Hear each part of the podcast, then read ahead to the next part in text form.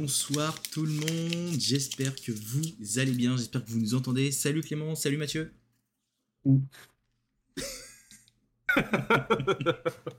Bonsoir tout le monde. Je voulais faire genre, je pensais que Clément allait suivre aussi. C'était très drôle. Euh, merci euh, beaucoup. J'espère que ouais, vous avez pu euh, apprécier cette merveilleuse blague de Mathieu qui fait le muet en direct. Mhm. J'aurais pu faire plus longtemps même. mais S'il pouvait se taire pendant toute l'émission, d'ailleurs, ce serait exceptionnel.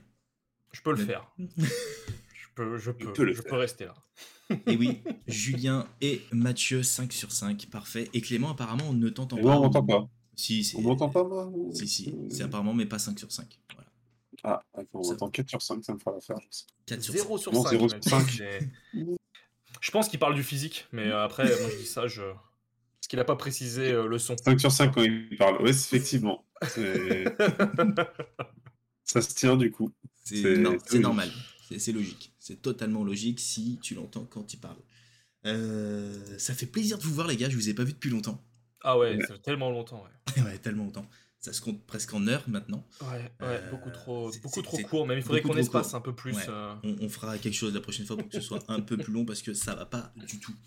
Euh, gros programme ce soir, donc j'ai dit on va pas perdre de temps. Votre émission, j'allais dire Popcorn, est très complète. On, on vous l'avait déjà dit, mais en gros on est présent donc une fois par mois. Mais l'idée c'est qu'on puisse aborder pas mal de sujets avec pas mal d'actu, hein, surtout sur les derniers jours. Donc euh, on a dû faire du tri, on a dû choisir, on a dû renoncer, parce que vous savez que choisir c'est renoncer. Donc, euh, Et dormir, c'est mourir. Merci. On, a, tous fait. c'est- voilà, c'est bon, on a fait toutes les bonnes euh, références. On peut passer au sujet de ce soir. Déjà, moi, je voulais commencer par le planning de la semaine qui va arriver. C'est-à-dire que dès demain, vous allez avoir donc les cartes sur table avec votre euh, animateur euh, favori ou pas. Mais oui, mais si, Voilà. mais si. Mais La si. meilleure émission, c'est tout. Est-ce que tu peux nous dire ce qui va se passer un petit peu demain ou pas du tout? Alors, je peux vous dire ce qui va pas se passer, parce que je, je, je peux vous dire que actuellement, au niveau des infos, toute l'équipe est au, à zéro. On n'a aucune info, il n'y a rien du tout au niveau de l'actu. Ça a été très calme ces deux dernières semaines. Donc, on a prévu de parler de certains jeux comme Hero Realism, et on a prévu aussi un petit débat sur pas mal de petites choses. Mais euh, en termes de news, réellement, c'est très très calme au niveau du jeu de cartes. Malgré qu'il y ait Essen là ce week-end, euh, il n'y a pas eu grosse grosse news. Quoi. Donc, euh, on va suivre demain, voir si, euh, s'il y a des retours, mais euh, pas plus de news que ça, malheureusement. En tout cas, mercredi, donc en gros, bah, il y aura la Ludic Squad avec un gros débrief justement de, Sur, de euh, l'Essen. ouais. Ça, euh, ça va être, je je pense, très costaud. Donc pour ceux qui n'ont pas pu assister à l'Essen, bah, allez suivre l'émission parce que c'est Kyo qui va revenir avec pas mal d'infos et pas mal de choses. Donc en gros, ça, ça, ça sera un gros gros live. Et vendredi, c'est toi Clément? Yes. En rapport de bataille, Age of Sigmar. Euh, J'ai pas encore le nom des armées, c'est en train de se négocier là euh, en parallèle de ce live. Mais alors qui Euh, joue déjà? Alors ça devrait être Alex contre Nico. Ok. PC devait venir, mais il a, il a une indispo. Oh. Euh, donc euh, là, là, ça pourrait être du Sylvanette, euh, Sylvanette contre Zinch. Ok. Euh, deux Donc- armées, je pense. Ça, ça peut être sympa. Ça peut On faire très ça. très mal. J'avoue, ça peut faire très très mal. Donc voilà pour l'actu de la semaine et ça commence dès demain. Donc en gros, faudra pas euh, rater. Être en retard. Ouais, faudra pas rater tout ça parce que vous l'avez bien compris. En plus, les émissions de Mathieu sont quand même de très fournies en qualité. Donc en gros, euh, en contenu en plus. Donc en gros, euh, il va falloir y aller. Ah bah, tu sais que demain, c'est possible qu'on qu'on ait full de, de, news. Souvent, c'est comme ça, c'est lundi que souvent les news C'est débarquent. vrai que donc, euh, c'est- c'est déjà arrivé qu'en gros en plein live, euh, t'avais plein d'infos qui, qui tombent au fur et à C'est ça. Mais ouais. donc, euh, mais on sait faire. Nous, une équipe de professionnels, on sait broder. On sait broder du temps, on sait faire ça On est là-dessus. des pros. Ne vous inquiétez pas. En tout cas, let's go, on commence direct dans le vif du sujet. Pop Allez. culture, on va parler de Activision, le rachat par Microsoft. Euh, vous savez hein, qu'ils l'ont acté donc l'année dernière en disant qui euh, souhaitait racheter donc Activision Blizzard euh, et King. Et vous savez qu'en gros, quand un gros achat se fait, toutes les autorités de la concurrence de chaque pays doivent se prononcer pour valider ou invalider euh, l'achat. Et s'il y a un pays qui refuse l'achat, bah en fait, la vente est capoute dans le monde entier. Donc c'est quand même hyper, hyper complexe. Ok. Donc là, en gros, bah, Microsoft a déposé son dossier dans les différents euh, pays et ils ont commencé donc par le Brésil. Et euh, le Brésil a donné sa réponse là euh, vendredi ou jeudi dernier et ils ont validé l'acquisition de Activision Blizzard King par Microsoft. En rappelant qu'en gros, bah, c'est pas parce qu'ils ont acquis une entreprise que ça va tout, euh, tout déconcurrencer, bien au contraire, que Sony restait numéro 1, et que c'est pas parce que euh, les jeux allaient peut-être devenir exclusifs à Microsoft que ça allait pareil niquer la concurrence. donc en gros, à Sony aussi de répondre. Et ils ont même rajouté une petite phrase que je trouve merveilleuse, c'est qu'ils ont rappelé que l'objectif, donc en gros, de la société, enfin de, de l'organisme de, de, surveillance de la concurrence, était là pour protéger la concurrence comme moyen de promouvoir le bien-être des consommateurs brésiliens et non la défense des intérêts particuliers de concurrents spécifiques.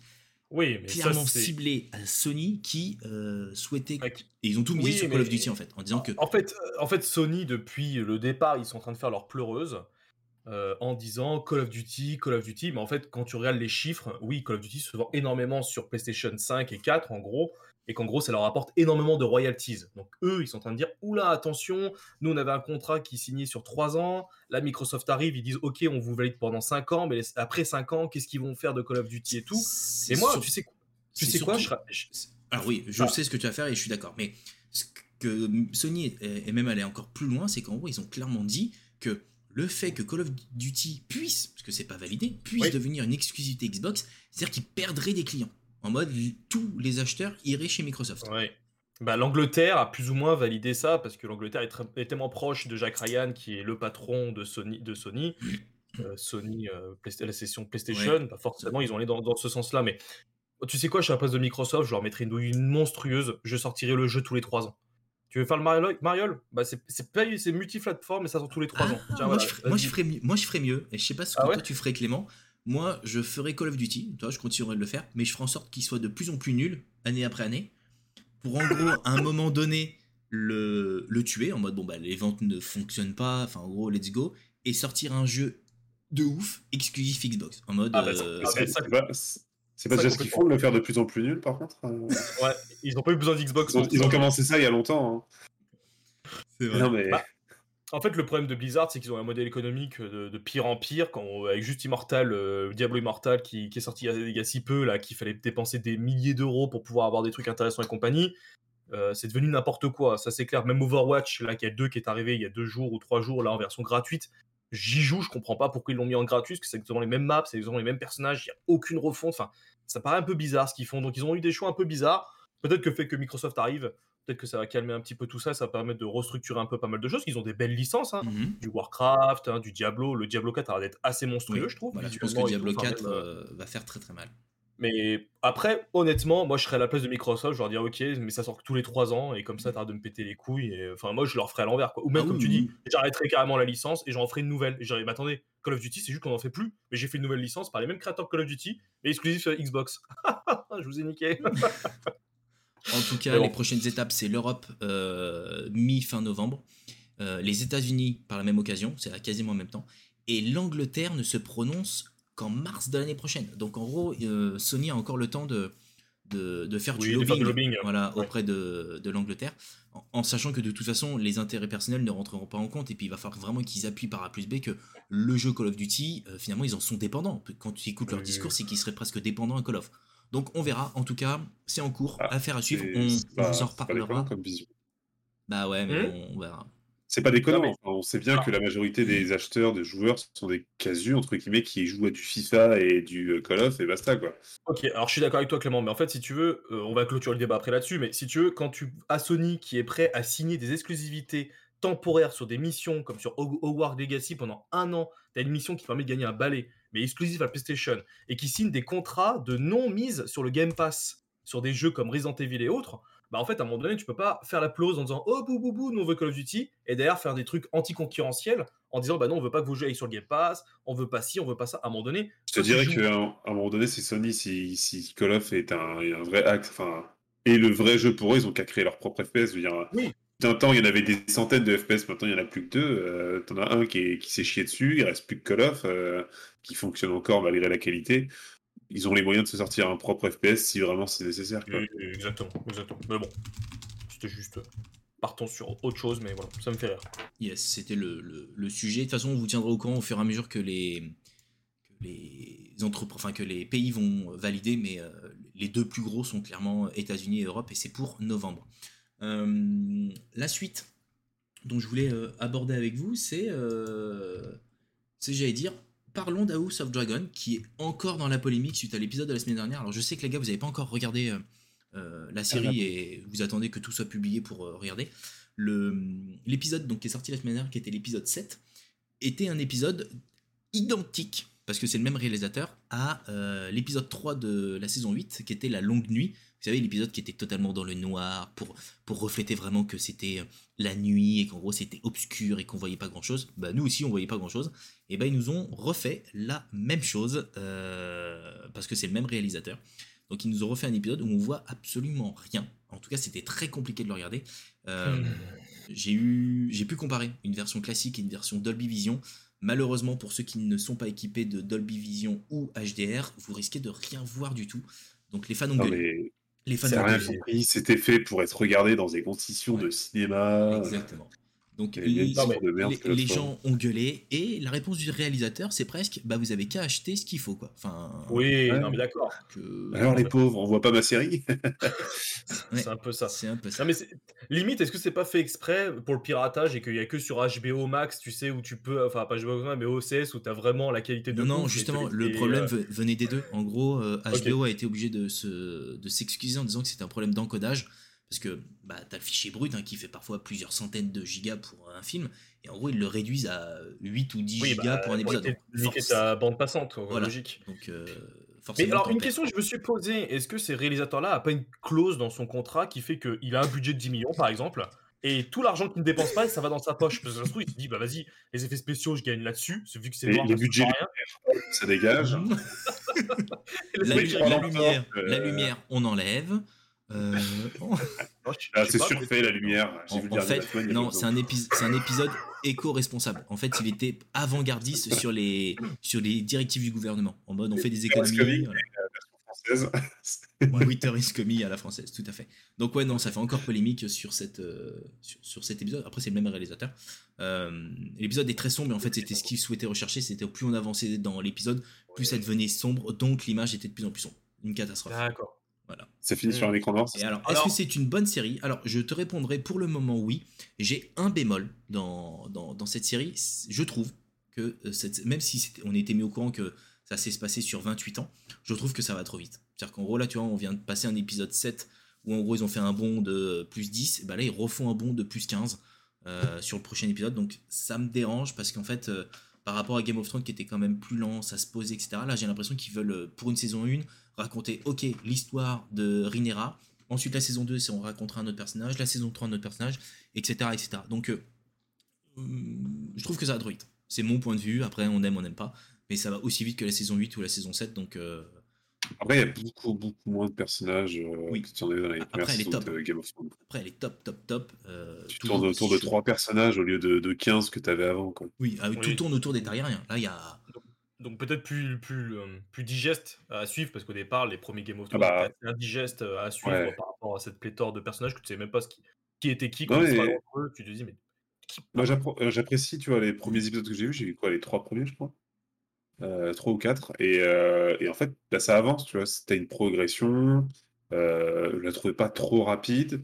Tu as, une bonne évolution des personnages, donc tu as les années qui, qui passent évidemment euh, entre. Enfin, je crois que c'est après l'épisode 2 où ça, ça fait un, bond dans le temps déjà. Et, euh, et, moi je trouve ça bien en fait. C'est. Tu, tu, tu as, enfin, ils prennent le temps, mais en même temps, ils, se traînent pas non plus le, cul. Quoi. Je trouve ça un bon entre deux. De toute façon, il y, a une, il y, a une saison 2 qui a été annoncée, donc en gros, on, ouais, bon. on aura la suite. Moi j'ai hâte de la fin, puisqu'en gros, je, on, connaît plus ou moins la fin de cette saison 1 puisqu'elle avait été spoilée par Geoffrey dans l'épisode 3 de la ah, non. bâtard. Si, dans l'épisode 3 de la saison 3 où en gros il, explique euh, les différents euh, tombeaux et en gros il tombe sur le tombeau de Rhaenyra et il explique comment euh, comment comment elle meurt 178 ans avant donc en gros on sait ce qui ah, va se passer. Ah, on sait qu'elle va mourir. Ouais, c'est logique en fait, euh, vu que ça s'est passé 178 ans avant, forcément elle mourra à un moment donné, soit de vieillesse. on, sait, qu'elle va mourir et qu'elle n'a pas été portée disparue, donc ça change.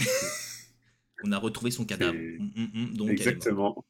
Oui. Exactement. Bah, vous verrez, euh, en tout cas si vous voulez aller le voir, ouais, c'est dans l'épisode 3 ou 4 de la saison 3. si vous spoiler, allez-y. c'est Geoffrey, c'est Geoffrey le bâtard qui. qui... De toute façon, lui c'est un con. Rassurez-vous, il a déjà été tué. Oui. Voilà. Heureusement. Heureusement. la suite, la suite, les anneaux de pouvoir. Alors, je ne parlerai que de cette partie-là, Mathieu, on reviendra dessus après.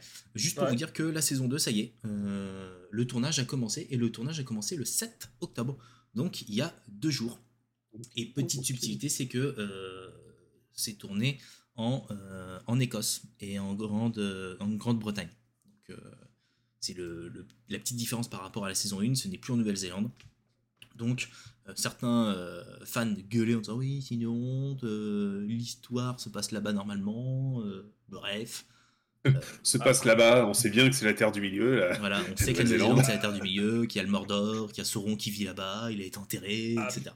Mais non. Après, après, après, en toute objectivité, je pense que tant que tu as les décors en fait qui rappellent euh, la Nouvelle-Zélande, je pense qu'en Angleterre, tu as peut-être 2-3 points, même en Écosse, qui peuvent rappeler un peu comme Game of Thrones. Euh, Totalement. clairement faire le, taf.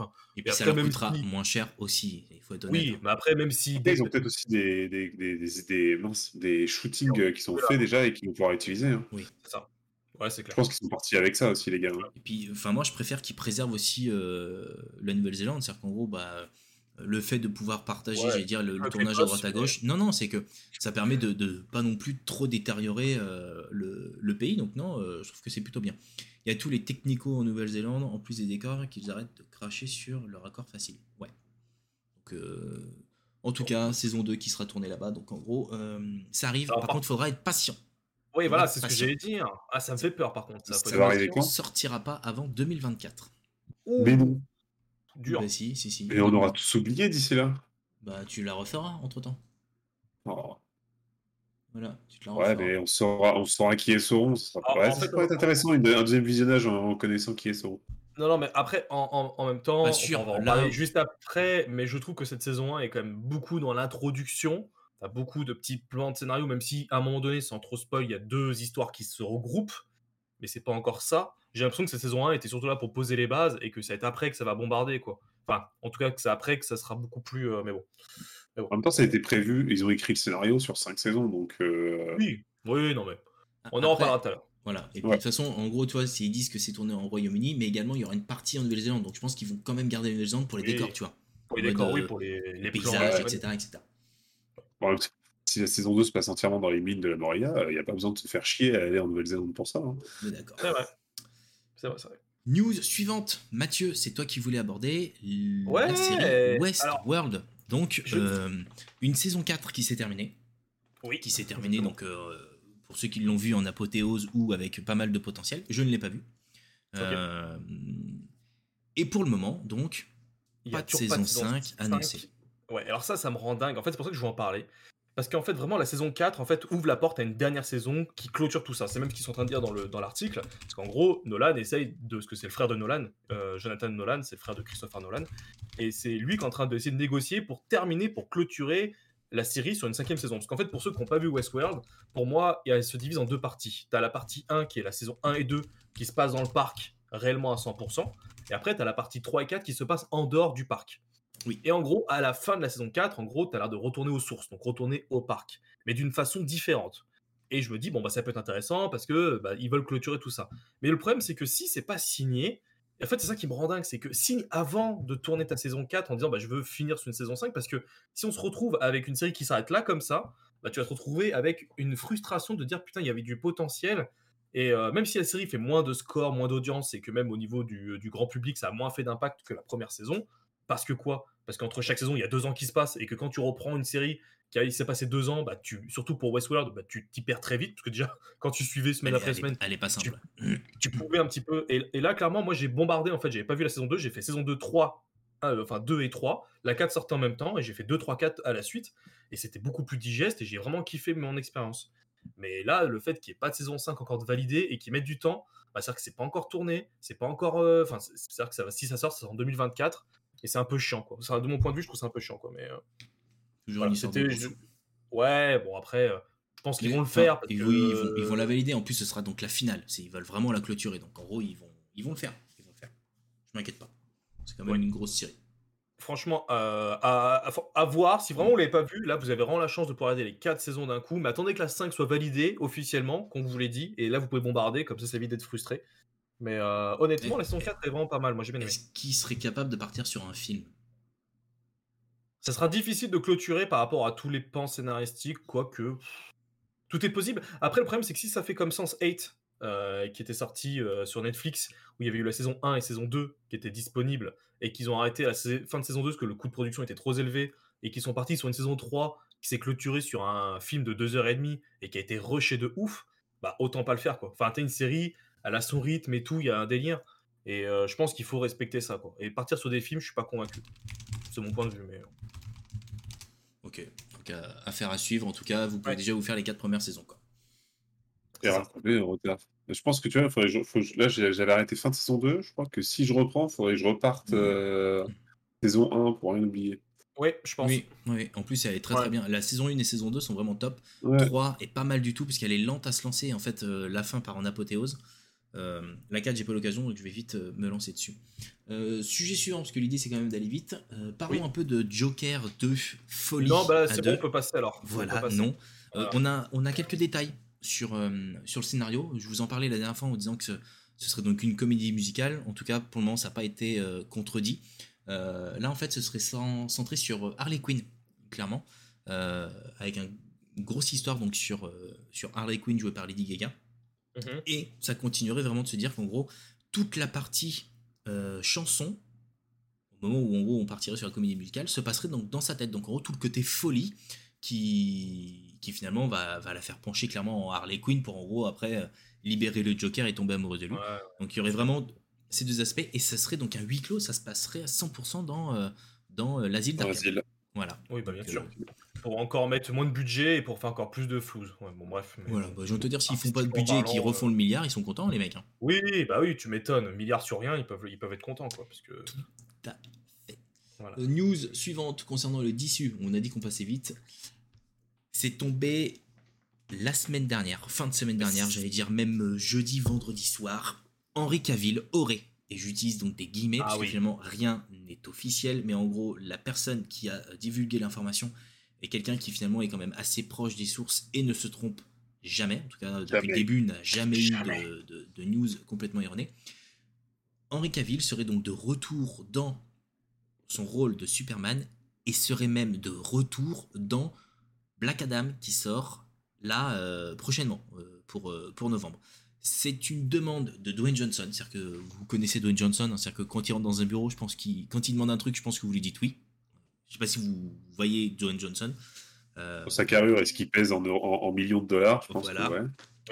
quand, quand, le mec dit un truc, vous dites oui monsieur. Euh, il a vachement négocié avec le nouveau président qui finalement, je vous rappelle, hein, Warner a été racheté par Discovery, ça a même une fusion. Donc le nouveau président avait décidé de faire pas mal de reshoot, pas mal de on supprime, on recommence, etc. Euh, et là, en gros, il, il souhaite... Complètement Bad, Girl au final, enfin Batwoman. Batwoman. Non, c'était Bad Girl. Bad Girl, Bad Girl. Bad Girl. Euh, donc là, apparemment, ils ont réussi à faire resigner Henry Cavill pour son rôle de Superman avec, j'allais dire, les mêmes avantages que Don Johnson a, avec un droit de regard sur, euh, sur tous les films Man of Steel qui finalement se feraient. Donc en gros, ça permettrait finalement de contrôler euh, un peu le personnage en mode, bah ça je veux pas, je veux pas le faire, donc je le fais pas. Euh, Est-ce qu'on sait pourquoi il voulait plus? Alors c'est pas lui qui voulait plus. Si, si, si, c'était Henry Cavill qui avait quitté le rôle parce qu'en gros, suite à Justice League de, de Joss Whedon, il n'avait pas du tout apprécié le traitement du rôle de Superman et comment est-ce que son personnage avait été traité au cinéma avec la moustache où finalement il avait été ridicule. Ah il avait décidé de quitter le rôle, plus le fiasco que ça avait fait au niveau des critiques. Il a dit bah hop, c'est terminé, je ne participerai plus à un film euh, de. Ça les, ça les a pas empêchés de le mettre dans euh, Shazam euh, à la fin dans une scène complètement ridicule. C'est pas lui. Non mais je parle du personnage. Hein. Ah oui, je parle du personnage. Justement, c'était le problème qu'ils ont eu, c'est qu'au moment où en gros Shazam a été tourné, ils n'ont pas pu mettre vraiment Henri Cavill, ils ont juste mis donc en gros la tête du mec et il y a une photo sur internet où en gros tu, vois donc en gros Shazam et Superman et en fait tu vois l'acteur, c'est pas Henri Cavill, c'est juste un mec qui est là pour porter le costume, etc. Donc non non, il on attend donc la news et en fait je pense qu'ils n'officialiseront rien tant que Black Adam n'est pas au cinéma et qu'il fera son apparition à l'intérieur. Donc euh, Henri Cavill serait de retour. Henri Cavill a été aperçu avec Ben Affleck et Gal Gadot euh, sur le tournage de Flash.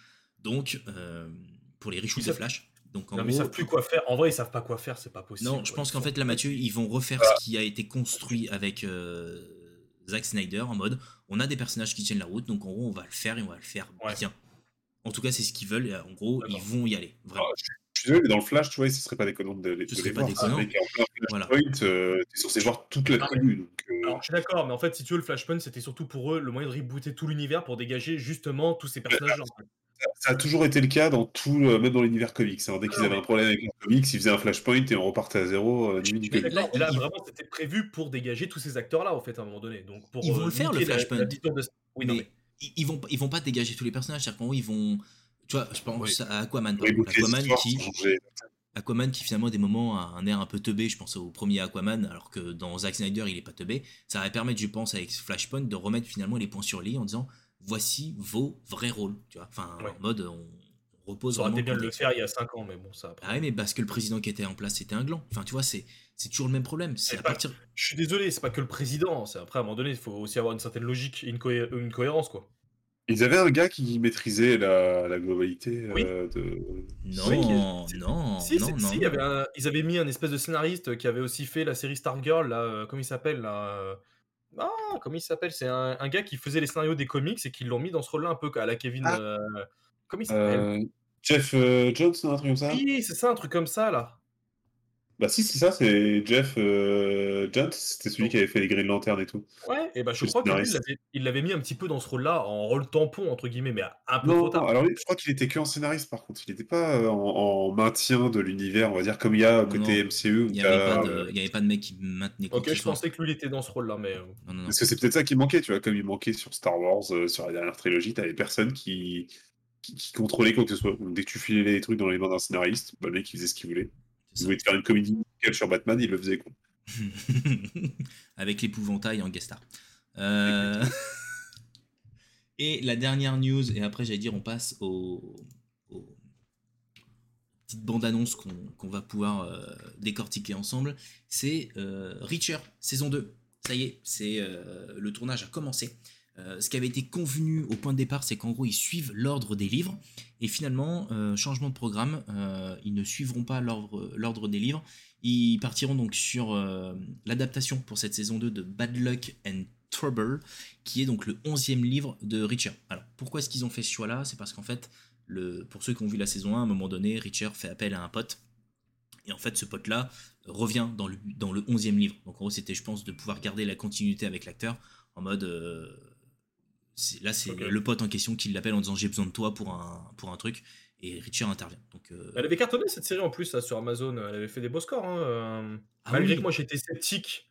Enfin, j'ai beaucoup aimé la série. Tu vois, moi j'aime bien ces séries où il n'y a pas trop de. Où les mecs qui se défoncent et tout, j'adore ça. Tu vois. Enfin, un mec qui défonce tout le monde, j'adore ça. Sur le principe, j'adore le principe. T'as déjà regardé Banshee? Alors tu sais que je me suis mis dessus parce que je savais que c'était, je savais pas que c'était l'acteur qui jouait euh, le protecteur en fait. Le protecteur, si, si. Euh, Elle est géniale, Banshee. J'ai commencé, j'ai pas eu le temps de, de finir, mais j'aime beaucoup l'acteur, j'aime beaucoup la série, tout, parce que c'est un peu sans cerveau malgré tout, tu vois. C'est le mec, il a un gang à démanteler, il défonce tout le monde, c'est génial. Maintenant, j'avoue que j'ai quand même une préférence pour le Tom Cruise, la version Tom Cruise, parce que je trouvais que c'était plus impressionnant d'avoir un type qui avait un gabarit, je dirais, classique, attention, euh, parce que lui, il est bodybuildé, il fait 3m40. Ouais. Jamais de la vie, tu vas le défoncer en fait. 3m40.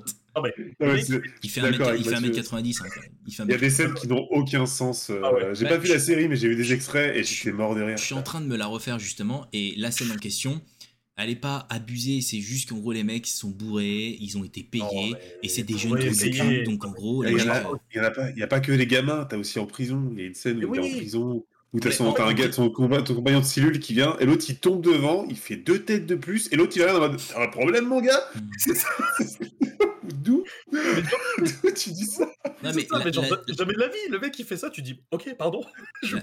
la, scène en question est merveilleuse, parce qu'en fait, c'est euh, tu as trois secondes pour sortir de ma piole, sinon euh, c'est tes potes qui vont te porter, espèce de grelard. Et il fait un, deux, coup de boule. voilà, il attend pas le, le 3 et et ça va très très vite. Donc non, franchement, c'est une très très bonne série.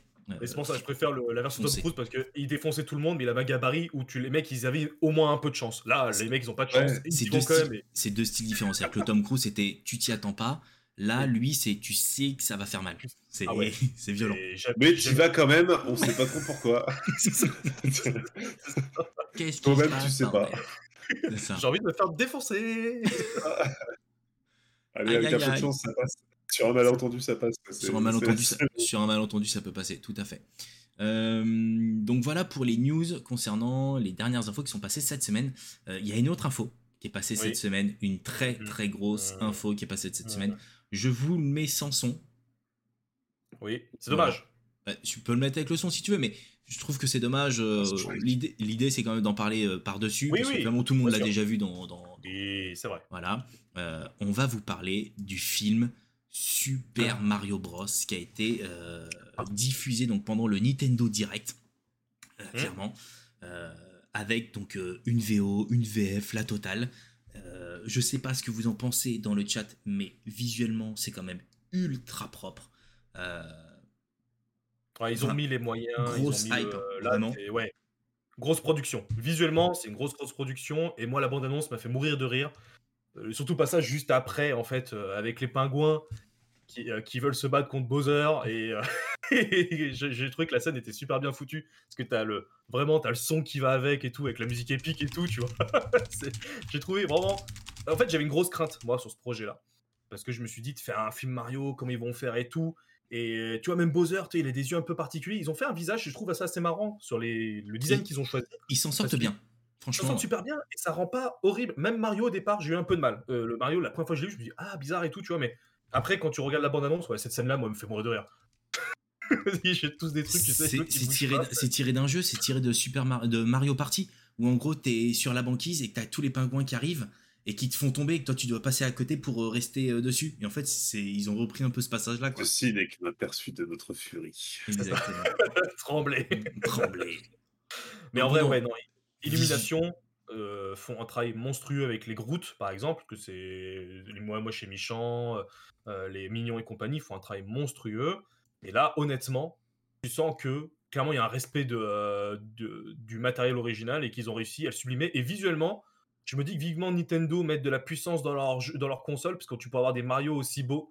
Ce serait quand même assez stylé quand même. euh, Mais Ce bon, serait un- la puissance chez Nintendo, ça ne se fait plus, monsieur. Ouais, ça n'existe pas, je crois. euh, ouais. Ils ont vite abandonné ce, ce délire-là. Ce Ils préfèrent concept. faire jouer avec, euh, avec tout et mais n'importe quoi. En tout Moi, je suis, je suis fier d'un truc. Mais peut-être que c'est sur ça que tu allais partir, Julien. oui, on peut tous être fiers d'un truc. Voilà, on peut tous être fiers d'un truc. Pour une, non mais pour une fois, il faut quand même dire pour une fois, faut le C'est pas dire pour une fois. C'est pas, pas, pas la seule fois, je te l'ai déjà dit. que ça arrive. Alors, à ce point-là, oui, parce que les Américains, ils ont une haine. En... Je sais pas pourquoi ils ont une haine entre Chris- euh, sur Chris Pratt. Ça, c'est un fait. Mais ils sont tous dégoûtés de voir que la VF est bien meilleure en termes de voix que la VO. À part Bowser, à part Bowser qui fait un très bon taf, qui, euh, qui est Jack euh, Black. Jack, euh, C'était Jack Jack Black. Qui a fait un, un gros gros travail, tu le sens sur la VO. Mais, en, en- mais Chris Pratt, lui, il a, il, a, il a pas modifié sa voix, il a fait aucun effort. Et en fait, les gens, ils ont le démon. Et quand tout le monde, même, en- même aux États-Unis, sont en train de dire Putain, la VF est géniale. Et vraiment, la VF, quand tu vois le casting, alors moi, il n'y en a qu'un seul de nom que je me rappelle, mais euh, tous les autres, je reconnais leur voix. Mais il y a Donald Ryu, par exemple, qui fait les Spider-Man, par exemple. Oui. Qui Bah, il, fait présent- les- il fait le petit magicien, je crois. euh. Ouais, il fait ce magicien qui est juste là et tout. Mais la, la VF, Ouais. est folle et j'espère même un autre truc parce que souvent avec des films comme ça ils ont tendance à faire appel aux star talents entre guillemets donc des, des youtubeurs des acteurs et compagnie qui ne sont pas c'est pas leur métier et j'espère que là le fait qu'il y ait un gros buzz super positif sur les VF j'espère qu'ils vont valider la VF qui est dans la bande annonce parce qu'en fait c'est pas les mêmes studios j'espère que là ils vont se dire ok il y a une VF qui, qui, qui cartonne de ouf enfin en tout cas la bande annonce a vraiment eu un effet de ouf j'espère qu'ils vont les garder et qu'on pas se retrouver avec un Squeezie un Carlito rien contre eux hein, mais vraiment qu'on Oui, je suis d'accord avec toi. Je suis, je, je suis d'accord avec toi. Et d'ailleurs, j'aimerais, j'aimerais parler d'un truc, parce que tu parles des, euh, des doubleurs.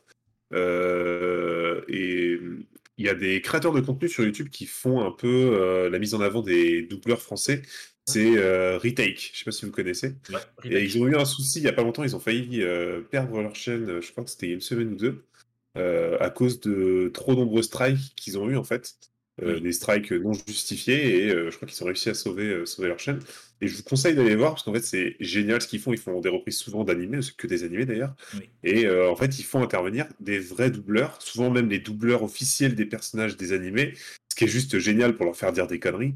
Euh, et ça met vraiment bien en avant euh, le, tout, tout le, tout le côté doubleur français. Mmh, et, il est pas mauvais en fait, malgré les images qu'on a souvent de se dire que le doublage français c'est de la merde.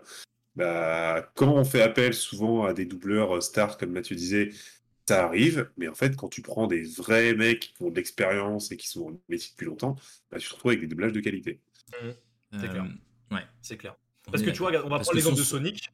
Si on prend Sonic, par exemple, ils ont fait appel à Malik Bektala pour faire, pour faire Sonic. Je ne vois pas l'intérêt, en fait, de. En fait, si tu veux, un film comme Mario ou comme Sonic, ça se vend tout seul. Il n'y a pas besoin d'avoir appel à, des gens comme ça pour que te faire vendre. Parce que même Crypto, qui est sorti là il y a récemment, je crois qu'il y a Denis Brognard qui a dans le film, je crois, ils ont fait appel à quelques acteurs, enfin quelques stars comme ça. À un moment donné, le film en lui-même se suffit. T'as pas besoin d'avoir Denis Brognard sur la liste pour que ça se vende. Et Mario, j'espère qu'ils auront l'intelligence, pas que Nintendo aura vu ça.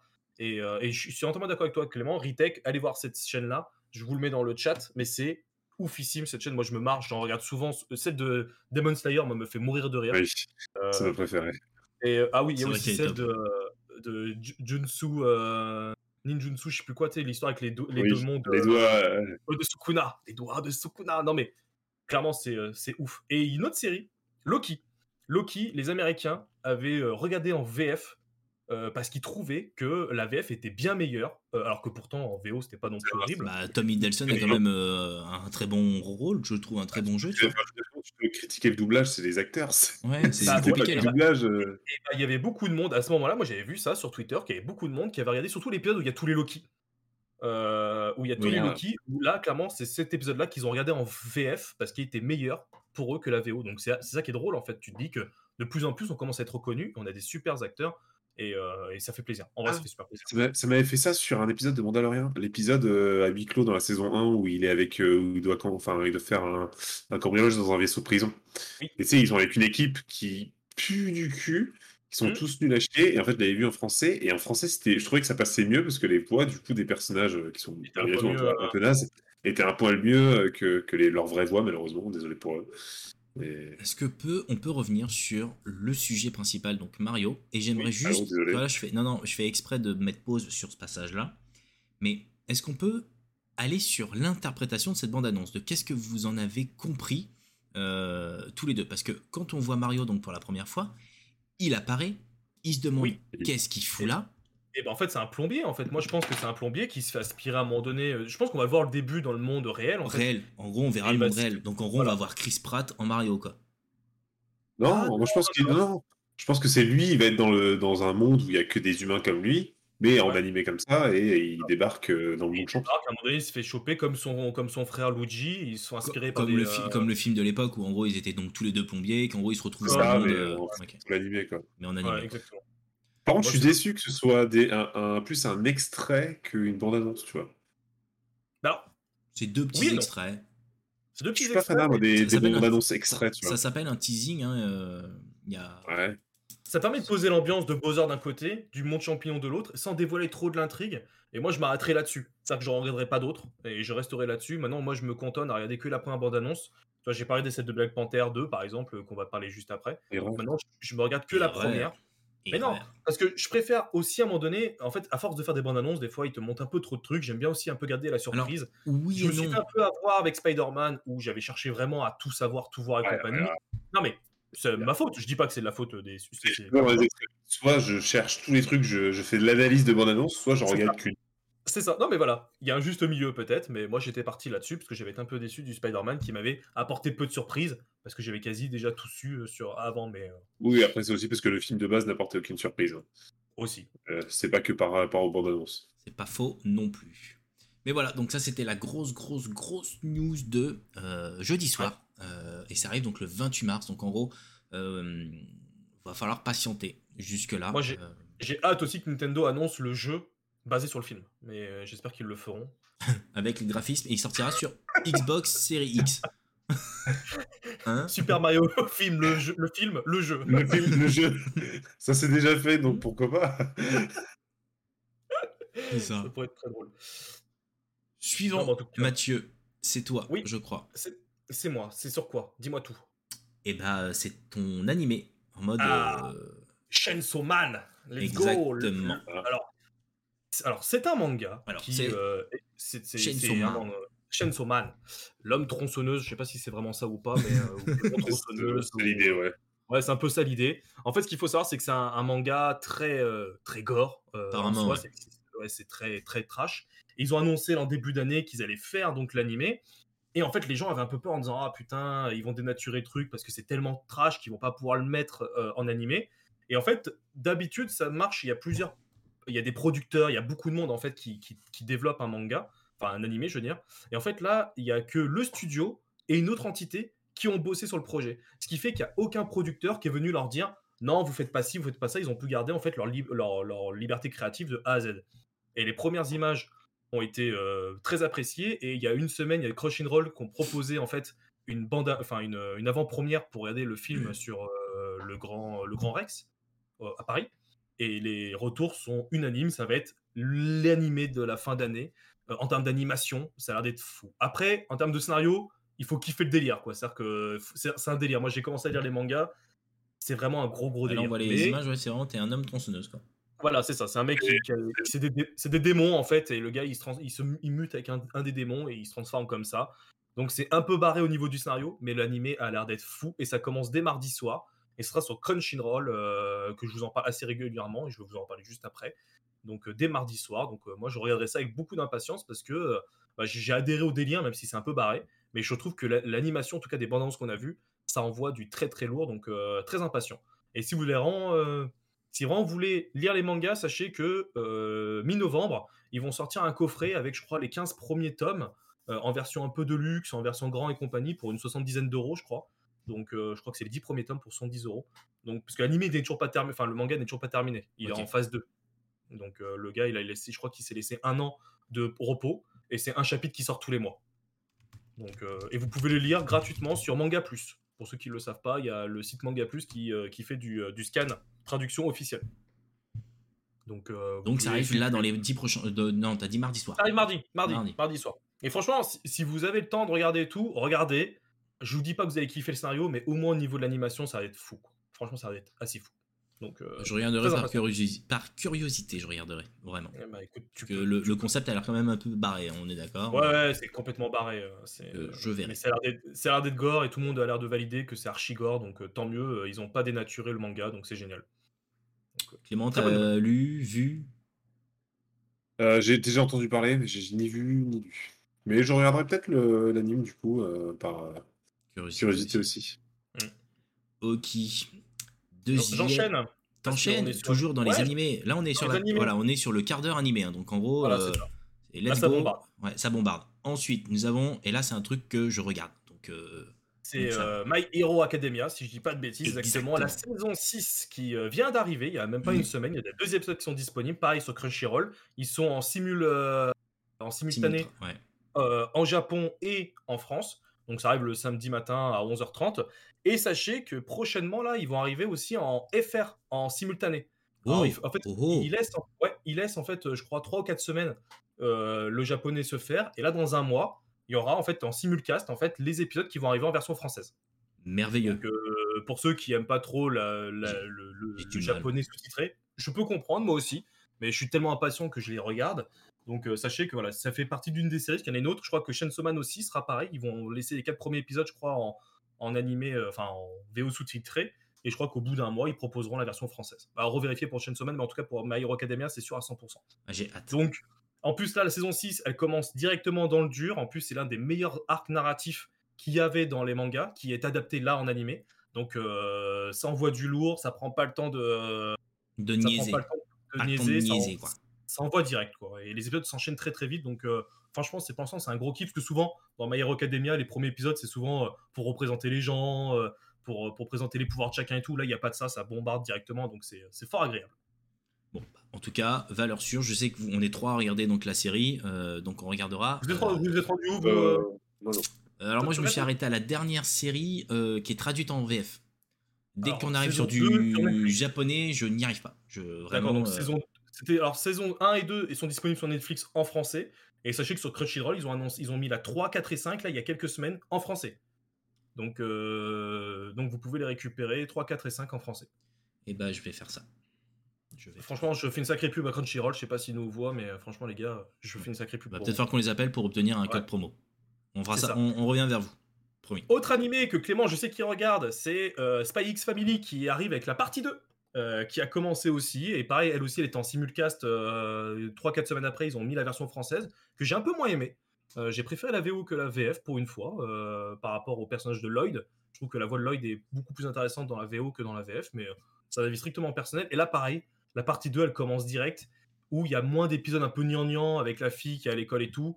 Là, ça bombarde avec un attentat terroriste et tout. Donc là, il y a deux épisodes qui sont toujours pas terminés, parce que souvent, c'est un épisode qui se termine et tu enchaînes chaque histoire. Là, ça fait déjà deux épisodes qui s'enchaînent. Et, euh, l'histoire est toujours pas terminée, entre guillemets. L'arc narratif de ce passage-là n'est toujours pas terminé. Donc, euh, très intéressant. Des nouveaux personnages qui arrivent. Enfin, moi, j'ai kiffé la première partie et la saison 2, là, enfin, la partie 2, est bien meilleure, je trouve, euh, pour l'instant. Donc, je vais attendre que la partie 2 se termine pour me lancer, quoi. Ok, bah, tu peux, mais franchement, en vrai, c'est. C'est vraiment pas mal. Franchement, c'est vraiment pas mal. Je sais pas bah, sur, sur l'histoire, tu, nous en avais parlé la dernière fois et euh, même pas fini. L'histoire était top. Ouais, franchement, l'histoire est top. Moi, j'aime beaucoup le, délire hein, d'avoir euh, trois persos comme ça qui, vivent dans le, sous le même toit et qui se mentent un peu euh, pour chacun faire le tueur à gage, espion et puis télépathe d'un côté. Donc, et là, il y a un autre personnage qui arrive qui est un chien qui voit dans le futur et qui, rentre dans, un petit peu dans cette famille-là. Donc, c'est, je trouve ça très c'est un peu barré, c'est très drôle. Euh, franchement, euh, à regarder euh, en seconde. Vous regardez des animés? Ah, moi, je regarde. Ah non, je. J'ai train de répondre à, entre jeux studio. Ah, moi, je regarde que des animés. Oui. de ouf. Hein. Ouais, de ouf. Je réponds à ma propre question. Merveilleux, Mathieu. C'est ça. Ah, c'est ouf. Non, j'ai pas fait attention. et, et le dernier, alors là, je suis pas sûr que vous kiffez vous plus que ça, mais c'est Blue Lock. En fait, c'est un animé de football qui arrive aussi, qui a commencé là cette semaine. Euh, c'est l'un des meilleurs mangas de football qui existe depuis un long moment. Il y en a un autre aussi, je crois, qui existe, mais qui sont Est-ce que c'est mieux que Olive et Tom? C'est mieux qu'Olive et Tom, parce que là, en fait, en gros, j'aime beaucoup en fait le speed de départ qui est de, on a perdu la Coupe du Monde, enfin, on, s'est fait éliminer à la Coupe du Monde euh, par, le, les, par les Belges euh, à la dernière minute, parce que c'est ce qui s'est passé réellement. Par les Belges Oui, c'est en huitième de finale. Ils ont perdu à la dernière minute où ils se prennent un but à la con. Et en gros, ils montent un gros complexe qui s'appelle le Blue Lock, où en fait ils font venir que des euh, buteurs, parce qu'en fait ce qui manque pour eux au Japon, c'est un vrai buteur, un, tueur. Et en gros, c'est 800, c'est 300 gars qui vont s'affronter dans des défis complètement absurdes pour être le numéro 1 et être celui qui sera le, euh, le buteur à la C'est My Hero Academia, mais en fait, c'est My euh, Buteur Academia, quoi. Voilà, c'est un peu ça le délire. Donc, c'est des, des, défis un peu, un peu bizarres où là, c'est vraiment égoïste, alors que le football, normalement, c'est un jeu qui joue à 11 bah lui va dans enfin le gars qui gère ça il dit non c'est l'inverse. C'est chacun pour soi c'est euh, pour votre gueule. Quand vous mettez le but c'est pour vous. Enfin il y a vraiment une mentalité différente. En fait c'est surtout l'animation qui est vraiment bien foutue et euh, après le scénario moi j'avais lu les, les, euh, les, mangas je crois que je me suis raté au 9 j'ai trouvé ça assez sympa mais, mais après je trouve que ça tourne beaucoup en rond et c'est beaucoup de petites pièces avec beaucoup de petites tu sais ça fait un peu du battle royale quoi plein de petites pièces comme ça ils enchaînent ils enchaînent et ceux qui perdent en fait se font éliminer et quittent le le terrain, enfin la compétition mesure. La compétition c'est un, C'est un, Squid euh, Game ou un Hunger Game. Euh, faire son foot. ok. Sauf que personne, ne meurt. Voilà, non mais en vrai c'est vraiment top pour ceux qui aiment le foot. Je sais que Clément ne regardera pas du tout ce genre d'animé, mais euh, mais c'est moi j'aime bien. Je me suis bien marré dessus et, et enfin, en tout cas l'animation est folle. Ok, et bah par curiosité j'irai pas voir. D'accord, parfait. je peux pas présenter que des trucs bien. Ah non, mais puis même le foot pour euh, du manga. Non, mais c'est même pas ça, du manga foot. Euh, comme tu l'as dit, les Japonais, ils ont jamais été très très réputés en grands footballeurs, quoi. Donc. Euh, oui, mais en fait, si tu veux, c'est, enfin, en tout cas, moi, je trouve ça, je trouve ça, je trouve ça pas mal. ça permet de changer des, des, des, mangas habituels où c'est des ninjas et des compagnies qui se mettent sur la gueule. Là, c'est des mecs qui jouent au foot. C'est mieux qu'Olivier Tom où c'est des matchs qui s'enchaînent les uns après les autres. Moi, j'avais beaucoup aimé Eshid 21 à l'époque, qui était du football américain en animé et en, manga. Et je recherche un peu ce genre de. Football américain, il était génial, j'avoue. Vous savez donner quoi? Ils, avaient continué Il y a une fin? Il y a une fin, il y a une fin, il y a une fin, ça, mais, euh, mais ça me manque. En fait, je recherche un peu un manga dans ce style-là. Lui ne l'est pas, ça c'est sûr, mais en tout cas, euh, ça permet d'avoir un truc un peu sympa. Eh bah, merci Mathieu pour cette euh, partie manga. Voilà. Alors, juste, je, rebondis vite sur le chat. On dit euh, Mon fils aime l'attaque des titans. Alors, l'attaque des titans, sachez que ces enfoirés nous ont fait une douille où ils avaient dit saison finale, partie 1, partie 2. Non. Et après, ils nous ont dit hey, en fait, partie 2, c'est pas vraiment fin parce qu'on vous annonce la partie finale de la saison finale. Et donc, il va y avoir des news le 7 novembre euh, où ils vont annoncer une date officielle avec les derniers épisodes qui seront. et je crois qu'ils veulent changer la fin, qui n'avait pas plu en manga et ils veulent corriger un petit peu ça. C'est ce qui avait été dit au niveau des rumeurs. Pour l'instant, rien d'officiel. Maintenant, pour ou contre de modifier une fin, quand l'auteur a conclu, lui, son, son, livre, entre guillemets, avec une certaine fin, qu'elle ne plaise ou pas aux fans, il faut respecter l'œuvre. Mais après, c'est un autre débat. J'ai pas envie de rentrer trop là-dedans parce que c'est pas officiel, mais c'était des bruits de couloir. Euh, c'est un peu comme euh, le créateur de Game of Thrones qui a pas fini et qui avait validé au moment de la saison 8 la fin et qui finalement aujourd'hui dit en fait, je suis pas d'accord. Ouais, c'est pas d'accord, ouais. C'est clair. Allez, arrête, arrête, arrête. Mais la saison 4 est vraiment particulière de la taille des titans et euh, moi j'avais vraiment bien aimé, mais le début était assez, assez spé quoi. Mais... en tout cas, nous changeons de sujet et nous allons passer maintenant côté MCU. Et là, MCU, Clément, tu vas parler là, je pense. Parce que là, Clément, on l'a pas entendu pendant 15 minutes. Je connais pas. Je, connais pas trop le MCU. Je ne connais pas le MCU.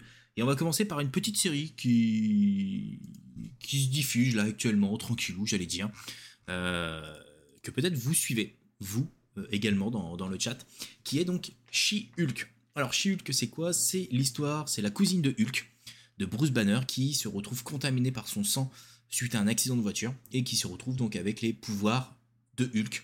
Euh, c'est une avocate, et en gros, bah, va avoir cette personnalité de je suis Hulk, je suis avocate, et en gros avec différents épisodes qui n'ont pas de lien entre eux d'ailleurs, faut, faut se le dire. Euh, pour le moment, il y a 7 épisodes.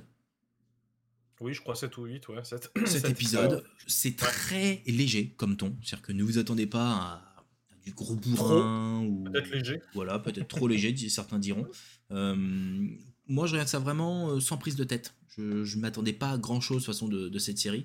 Je la regarde parce que je sais que c'est canon dans l'univers MCU et qu'en gros, on aura sûrement des, des, des, infos à un moment donné par rapport, je pense, à la phase 4. Euh, qu'est-ce que vous en pensez, vous? Vas-y, Clément. Euh, moi, je vais reprendre une phrase d'un grand homme nommé Dewey. Euh, j'attendais rien, mais je suis quand même déçu. parce que clairement, c'est comme ça que je définirais cette série. Tu vois, j'attendais rien de spécial. Je la trouve vraiment à chier. Je veux dire, on, on...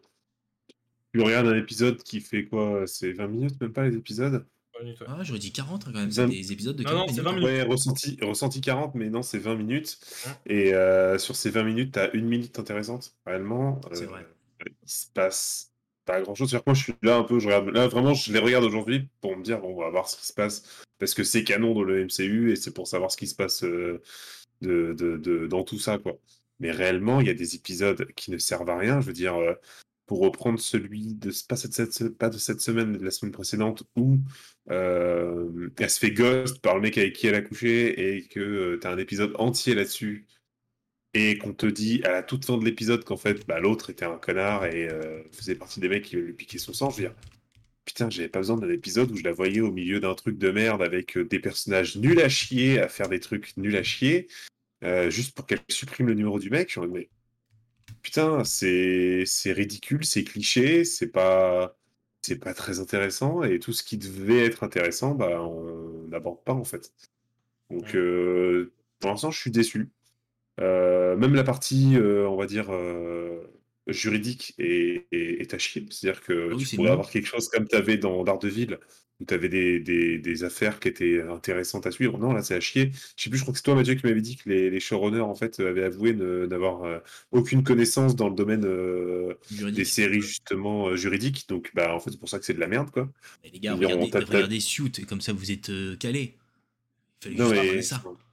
Après, moi, ce que j'aime beaucoup, tu vois, dans cette série, c'est les réactions qu'il y a après chaque épisode du côté mal alpha du, euh, du MCU, euh, de mmh tous ces gogoles que tu vois sur Twitter. Je crois que, je sais pas si Marvel l'a fait exprès, mais je trouve en fait que c'est une série, alors moi je trouve très féministe, mais c'est pas, c'est pas péjoratif. Hein. Mais en fait, vraiment, tu vois, quand elle dit je maîtrise mieux mes, mes, pouvoirs que toi, parce que moi, en tant que femme, je ravale ma colère au quotidien, tu vois clairement, c'est un propos un peu du genre, ouais, bah, nous les femmes, on vit du, euh, on vit du harcèlement, ce qui est vrai, hein, je dis pas le contraire, hein, et qui vit du harcèlement au quotidien, tout ce qui fait que bah, moi je m'énerve pas comme vous les hommes, qui êtes colériques et compagnie. On y a vraiment une image des hommes à chaque fois dans cette série qui est négative, comme tu dis, elle se fait ghoster. Euh, à un moment donné, il y a un procès où il y a un mec qui est immortel qui couche avec pas mal de femmes et tout, donc là, pareil, il passe pour le connard et tout. C'est un connard en plus, donc euh, c'est pas qui passe, c'est que c'en est un. Mais en fait, tout tourne vraiment aux côtés de les hommes et femmes à chaque fois, pas tout le temps, mais il y a vraiment beaucoup de pics là-dessus. Mais ce qui me fait, je crois, trop rire, c'est en fait les réactions qu'il y a euh, derrière tout ce côté euh, féministe, qu'en fait le MCU ne fait pas beaucoup, en fait, et donc les, fans clairement, sont, sont outrés parce qu'ils attendaient autre chose de cette série. Mais comme tu dis, Clément, je regarde ça vraiment très très léger. Certains épisodes sont vraiment pas ouf, mais après, je regarde ça un peu comme une série comme Ayumi Meet tu vois. Enfin, j'exagère un peu le trait, mais. Oh, si, si, tu peux, hein, tu peux, parce que c'est tellement léger que, enfin, il y, a rien à attendre. En gros, il y a quoi? Là, en gros, on, est, on va attendre de savoir euh, qui lui a volé ses, son sang et ce qui se passe. Donc là, en gros, tu as les rumeurs de est-ce que c'est Modoc, est-ce que c'est pas Modoc, est-ce que ça aura un lien avec euh, Ant-Man, etc. Enfin, c'est c'est toutes ces choses-là qu'on veut parce que finalement c'est un lien avec le MCU, la phase 4, la phase 5, la phase 6, mais, mais en soi la série est pas folle. Enfin... Non, la série est pas folle. Après, tu vois, ils ont voulu, ils ont mis euh, Wong à un moment donné dans la série qui vient d'une manière très euh, comique parce que c'est son rôle qu'il a dans tous les films entre guillemets, tu vois. Mais là c'est trop, tu vois. Et là ils ont mis Daredevil. Bah, je suis un petit peu déçu un peu déçu par Daredevil parce que euh, en fait ils le, ils le, ils le détruisent complètement. Enfin, peut-être pas, peut pas détruisent, peut-être le terme un peu fort. Je, suis, désolé. Euh. Enfin, quand tu finis avec Daredevil qui te fait la marche de la honte euh, en tenant ses bottes en, plein milieu de la journée. en costume, en, plein milieu de la journée. D'où en fait, d'où t'es pas capable de te bah, si c'est pour faire ça, ça, ça va rien de reprendre l'acteur qui avait fait un super rôle d'un personnage sombre, euh, euh, plein, de, plein de haine et très travaillé à ce niveau-là. Et t'as un mec qui, arrive, qui, fait des blagues en se battant, euh, qui rigole, qui fait des machins. C'est pas le Daredevil que je connais. Tu comprends vite ça, mais je veux dire, à la fin. Le, Alors, est-ce que est-ce qu'ils vont pas faire un, truc du délire? En fait, est-ce qu'ils nous prennent pas un peu pour des. Euh, tu sais, ils nous font pas un peu. Euh, comment dire? Ça n'est qu'un rêve.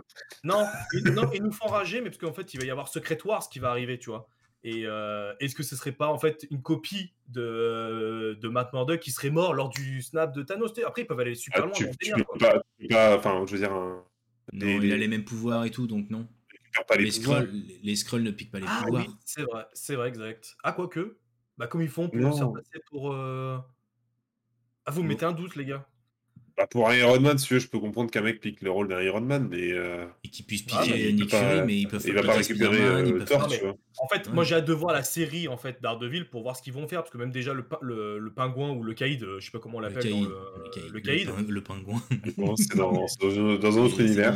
non, mais je crois qu'il a un autre nom un peu dans ce style-là, mais bon, bref, bah, le, caïd, quand tu le voyais dans Hawkeye. Ah, il était aussi un peu ridicule. Voilà, il est un peu aussi avec sa chemise un peu à fleurs et compagnie. Ça n'a rien à voir avec le. C'est ça qui est con, c'est quand, comme tu dis Clément, ils prennent des persos qui viennent de Netflix, qui avaient fait un personnage très noir, très sombre et compagnie, et te le mettent là-dedans. Bah, ils auraient pu quand même garder un peu plus de. Même ça aurait été bien d'avoir un, gros décalage entre elle qui fait des vannes et lui qui est en mode sérieux, et en mode bah non, mais moi je suis pas là pour ah, ça aurait été cool de voir ça. Ça aurait pu amener à des moments assez drôles. Là, en fait, ils l'ont. Euh, enfin, je sais pas. En plus, tu vois, tu vois l'écart, euh, l'écart entre les deux personnages d'un point de vue juridique, où l'autre il arrive, il t'éclate l'affaire en 10 secondes euh, sans, sans, même avoir besoin de lire le dossier limite. Euh, alors que, enfin, t'as, un, un, énorme décalage qui est fait sur, sur tout ça. Moi, je suis, je suis déçu. Il y a autre chose moi qui me saoule avec cette série, c'est que j'ai l'impression que c'est entre guillemets trop court. C'est-à-dire que, enfin, il se passe rien dans l'épisode et au moment où il commence à se passer quelque chose, ça s'arrête. Je suis en mode, non, non rajoute-moi les 10 minutes où on parle de ce qui est intéressant. Et t'arrives à l'épisode suivant, on t'en parle pas. Tu vois, euh, c'est, que des trucs comme ça, tu vois. On en parlait hier, quand on parlait du masque de d'Ardeville qu'on te montre. Et tu te dis, bah, c'est un tease, c'est la fin de l'épisode, on te tease. non, il est pas là dans l'épisode suivant. Voilà, tu vois pas. Il se fout de ma gueule, tu vois. Et on me fout un épisode de mariage, après on me fout un épisode de, cure. Enfin, tu te. En fait, c'est pas, c'est pas une série appréciable à regarder, tu vois. Hmm. Moi, je, je prends aucun plaisir à regarder ça. Je, franchement, je dois rigoler une fois à chaque fois, parce qu'il doit y avoir peut-être. Euh, une vanne dedans qui me fait rigoler dans chaque épisode et, c'est rare quoi. Ouais. Bon. Donc chez Hulk, vous avez compris, vous regardez pour le côté canon, sinon vous regardez pas. Next. C'est ça. Mmh. Allez hop, next. Allez, on dégage. Allez hop, ça passe au suivant. on, va, on va remonter le niveau, c'est ça? Bah, je pense. Voilà, c'est un autre level. Ouais. Ah ouais, c'est un autre level. Ouais, c'est un autre level. Donc là, c'est la bande-annonce de euh, Wakanda Forever, donc qui est Black Panther 2. Alors pour rappel, pour ceux qui n'étaient pas au courant, l'acteur principal, euh, Chadwick Boseman, est mort il y a maintenant 3 euh, ans, 4 ans, euh, suite à un cancer. et Disney n'a pas souhaité recaster l'acteur. Donc en gros, ils ont quand même fait Black Panther 2 sans leur acteur principal et surtout sans le rôle du Black Panther qui était donc T'Challa. Alors, certains vont déjà crier à la polémique, etc. ce qu'il faut savoir, c'est que dans les comics, euh, T'Challa meurt à un moment donné, il meurt, tué, euh, je ne sais plus par qui d'ailleurs. Euh, bref. Et c'est sa sœur qui prend le rôle. Donc il y a déjà une grosse polémique sur le fait que ce soit sa sœur qui reprenne le rôle parce que c'est une femme, voilà, déjà. on a réglé le problème de parce qu'elle non, on a déjà réglé le problème de parce qu'elle était noire, parce que c'est quand même Black Panther, donc c'est logique qu'elle soit black. Ça déjà, il n'y a pas eu de polémique dessus. Mais par contre, polémique sur le fait que ce soit une femme. Donc là aussi, encore une fois, gros, gros décalage entre bah, les comics et, euh, et les films, parce que finalement, les gens auraient souhaité encore euh, que ce soit un homme qui, qui, prenne le rôle. Euh, en tout cas, une bande-annonce qui finalement montre déjà un peu plus de choses, beaucoup plus de choses, parce que on voit Iron Heart, qui finalement donc sera, j'allais dire, la nouvelle Iron Man, non, mais Iron Heart, pour ceux qui lisent les, les comics, bah là on le voit là, T, c'est une fille, une nana qui finalement développe une technologie supérieure à celle d'Iron Man. Et qui développe donc une armure du même style, etc. Et parce qu'elle s'inspire finalement d'Iron Man, et en gros, euh, Disney avait clairement dit qu'il y aurait donc une série la concernant, et en gros, euh, elle apparaît dans, dans, dans, le, film, euh, Wakanda Forever. Du coup, il y a une question qui est très intéressante, c'est grosse hype, mais en France, sortie ciné ou pas finalement? Alors, bah apparemment, c'est toujours pas annoncé. Alors, pour, ceux qui, pour ceux qui, qui ne alors même s'il y a une bande-annonce qui est sortie où c'est marqué le 9 novembre au cinéma et que c'est écrit en français, effectivement il y a une grosse, une grosse polémique, un gros problème avec euh, Disney euh, en France qui finalement euh, souhaiterait revoir de nouveau la loi de la chronologie des médias. Donc en gros, se dire vous sortez un film au cinéma et en gros au bout de combien de temps je peux le sortir sur ma plateforme. à l'état avant c'était 3 ans et c'est repassé à un an et demi. 15, ouais, 15 mois. Voilà, donc euh, déjà un, beau progrès, mais clairement un gros décalage par rapport au reste du monde. Et Disney, euh, bah finalement, j'allais dire, met un petit coup de pression en disant, bah, sûrement un coup de bluff, hein, mais en mode, si vous voulez pas, et eh ben nous, on sortira euh, Black bah, Panther directement sur Disney Plus et pas au cinéma. Mais ils s'en battent les. Enfin, Disney, ils ont tellement de pouvoir parce qu'en fait, c'est les seuls films qui, aujourd'hui, post-Covid, génère encore un peu d'attrait, surtout avec Avatar qui arrive aussi là euh, en fin d'année et compagnie. C'est les films qui attirent du monde au cinéma. Et les cinémas ont besoin de ces films-là pour que les films français puissent exister. Enfin, il y a tout un écosystème qui tourne autour de eux. Et Disney, en fait, à un moment donné, ils se disent, bah, bah en fait, nous, ça nous plaît pas. Aux États-Unis, c'est au bout de 45 jours que nos films arrivent sur Disney. Bon, on veut pareil en France. Et après, ils sont en train de dire, ah oui, mais non, Canal et compagnie, euh, euh, Netflix, ils investissent dans le cinéma français, pas vous. Donc euh, bah, Disney, ils se disent, bah, bah c'est pas grave, j'irai sur Disney. Ils l'ont fait avec Saul, et ils l'ont fait là avec le prochain film, euh, je sais plus comment il s'appelle, de, de, Disney, là, qui sort en fin d'année, là, Le Monde étrange, je sais pas quoi, là. Je sais pas si vous avez vu ça, c'est un film un peu steampunk, dans un monde étrange et tout. Ah, je vous retrouve ça tout de suite. Je retrouve ça tout de suite. Et, et, clairement, ils ont dit, bah non, bah, ces films-là sortiront directement sur Disney+. Et là, donc, les, les... moi, je trouve que Disney, c'est des enfoirés, mais ils ont raison de la jouer comme ça. mais après, Maintenant, euh, on sait tous que chez nous, en France, euh, la chronologie des médias, elle plus la merde. Et alors, et là, tu parles du cinéma français. Vous avez sûrement vu passer euh, dernièrement une info disant que le prix moyen d'une place de cinéma, c'était 7 euros en France. Il y a eu un sondage qui a été fait, enfin même pas un sondage, une étude, et apparemment c'est 7 euros la place. Alors moi j'aimerais dans le chat, j'aimerais pour tous ceux qui sont là, donc en gros, que s'il y a les peintres ou autres, parce que finalement je sais que parfois on a des peintres avec nous, donc posez votre pinceau quelques secondes et répondez dans votre cinéma combien vous payez une place de cinéma? Parce que clairement, le poste est tombé, donc euh, c'était un article de journal, forcément euh, c'est parti en couille direct parce que tout le monde a répondu en disant mais d'où vous voyez 7 euh, euros?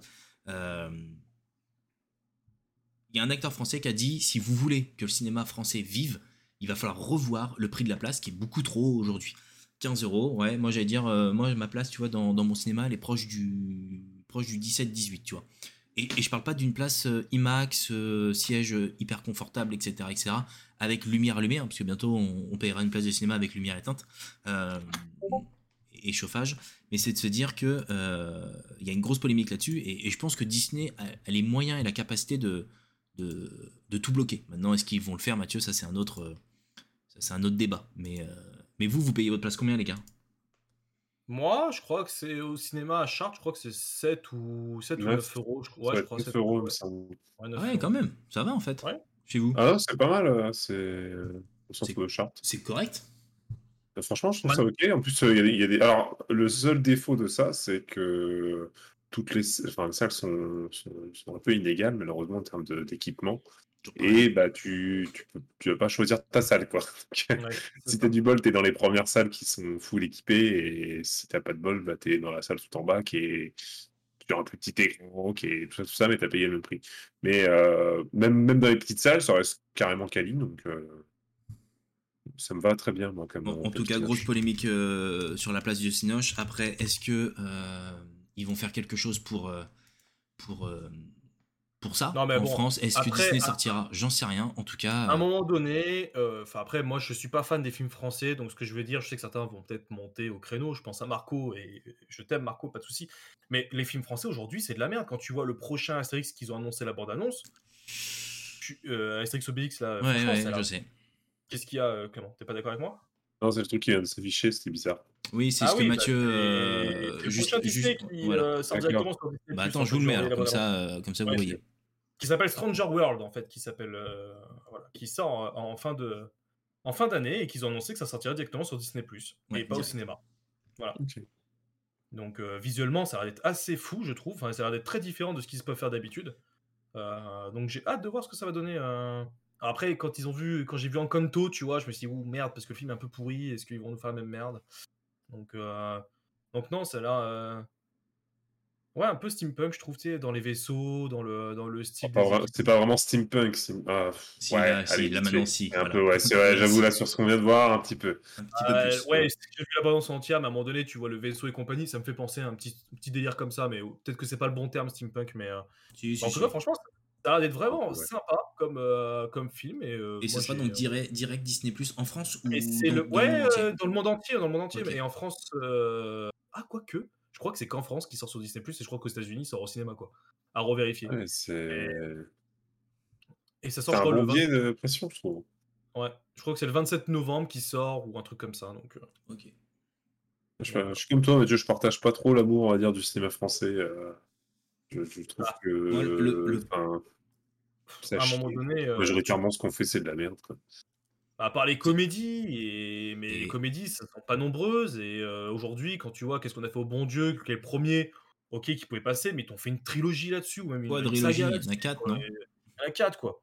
Mais euh, franchement, voilà. Mais après, c'est un style. Moi, quand je vais au cinéma, j'aime bien me détendre et me sortir de, de vivre dans des nouveaux mondes, tu vois. Les super-héros, c'est pour ça que je kiffe ce genre de délire et compagnie, parce que c'est pas dans un monde réel, tu vois. Donc, mais de vivre, après, c'était peut-être des beaux films, hein, mais de vivre l'histoire d'une mère qui est divorcée, qui doit vivre avec son enfant et compagnie, et que tu la vois vivre au quotidien. Tu vois, je me dis, bah non, mais en fait, ça m'intéresse pas. C'est l'histoire d'une vie de quelqu'un de lambda, en fait. T'essaies d'en faire un film, mais ça me plaît pas, en fait, ça m'intéresse pas. Et ça, la vie, Mathieu, c'est ça la vraie vie, tu comprends pas.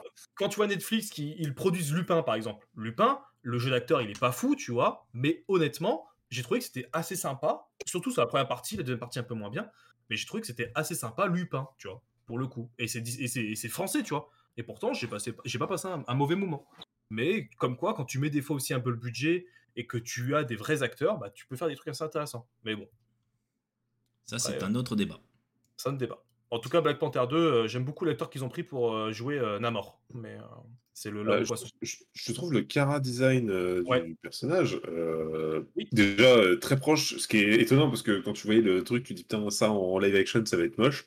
Et finalement, c'est plutôt propre en fait. Euh, même le, tu vois, là, on a vu vite fait la scène où il fait l'espèce de saut en l'air avec les ailes là. C'est putain de stylé en fait, ça rend, ça rend carrément bien. Donc, euh, Par contre, en vrai, il y a un truc que j'aimerais rendre à Aquaman, qui est les scènes dans l'eau qui sont oufissimes. Euh, j'ai peur qu'ils souffrent de la comparaison euh, par rapport à ce qu'ils avaient fait visuellement dans, euh, dans Aquaman, parce que c'est le seul point positif. je sais pas si ça va être similaire, parce que Aquaman avait. Alors, je sais pas, je connais pas du tout le, le, fluff, je vais dire. L'histoire de Namor et de, de la civilisation qui, est, qui vit sous, sous les eaux. Mais celle de, de, Aquaman est plus évoluée technologiquement que la civilisation qui est au-dessus de l'eau. Donc, euh, tu avais ce côté, euh, on va dire, euh, ville futuriste sous l'eau. Je sais pas si là, tu vois, ça a l'air un peu plus, on va dire, primitif en termes d'équipement, de, ça. Donc, ça, sera un style différent si ça reste comme ça. Après, je, ne connais pas trop l'histoire. Après, la bande-annonce apparemment est trompeuse. Hein. C'est-à-dire qu'en gros, on a l'impression que le monde de l'eau, donc Atlantique, vient attaquer le Wakanda. Euh, apparemment, ce serait pas tout à fait ça, hein, quand même. Hein. ah bah, je suis désolé, t'as quand même une scène où tu vois, euh, tu vois en train d'éclater la vitre. Euh, Alors, après, mais Disney, Disney, est capable de nous mentir dans les bandes annonces. Ils sont fourbes. Alors, Ils sont juste, fous, dernière annonce, ça va être le film le plus long du MCU derrière euh, Endgame. hein. Oui, oui, Euh, il dure 2h43, je crois, ou 2h47. c'est ça. Donc, euh, c'est vrai qu'il y aura beaucoup de choses. euh, Il est stylé. Il va y avoir pas mal de choses. On reste dans le MCU On reste dans le MCU et on termine avec. euh, Alors non, j'ai dit non, on Non, termine il y a pas. deux news euh, MCU. T'as une première news, et après, t'as un. euh, Et, et- alors oui, le débat. Mais non, là, on va parler de la grosse news qui est sortie la semaine dernière. Et, là, clairement, j'allais dire les rois du marketing. Enfin, vraiment, roi de la com. Roi de la com. Nous avons donc Ryan Reynolds qui est intervenu en disant Ouais, je suis désolé, je sais que vous vouliez que je sois présent pour, euh, pour la conférence de, de- de Disney vois. D23. Et en fait, il explique qu'il bosse donc sur Deadpool 3. Ça, on était déjà au courant. Qu'il s'est reposé beaucoup de questions, remis en, il s'est remis en question, il, il s'est remis en entraînement, etc. pour bosser vraiment un gros sujet. J'aime bien. Vraiment. Et il termine par en fait, euh, non, en fait, j'ai pas d'idée. J'ai pas d'idée. Enfin, si, j'en ai qu'une seule. Et euh, vraiment, on se dit, mais le mec, il- où est-ce qu'il nous emmène Tu vois, on comprend pas trop.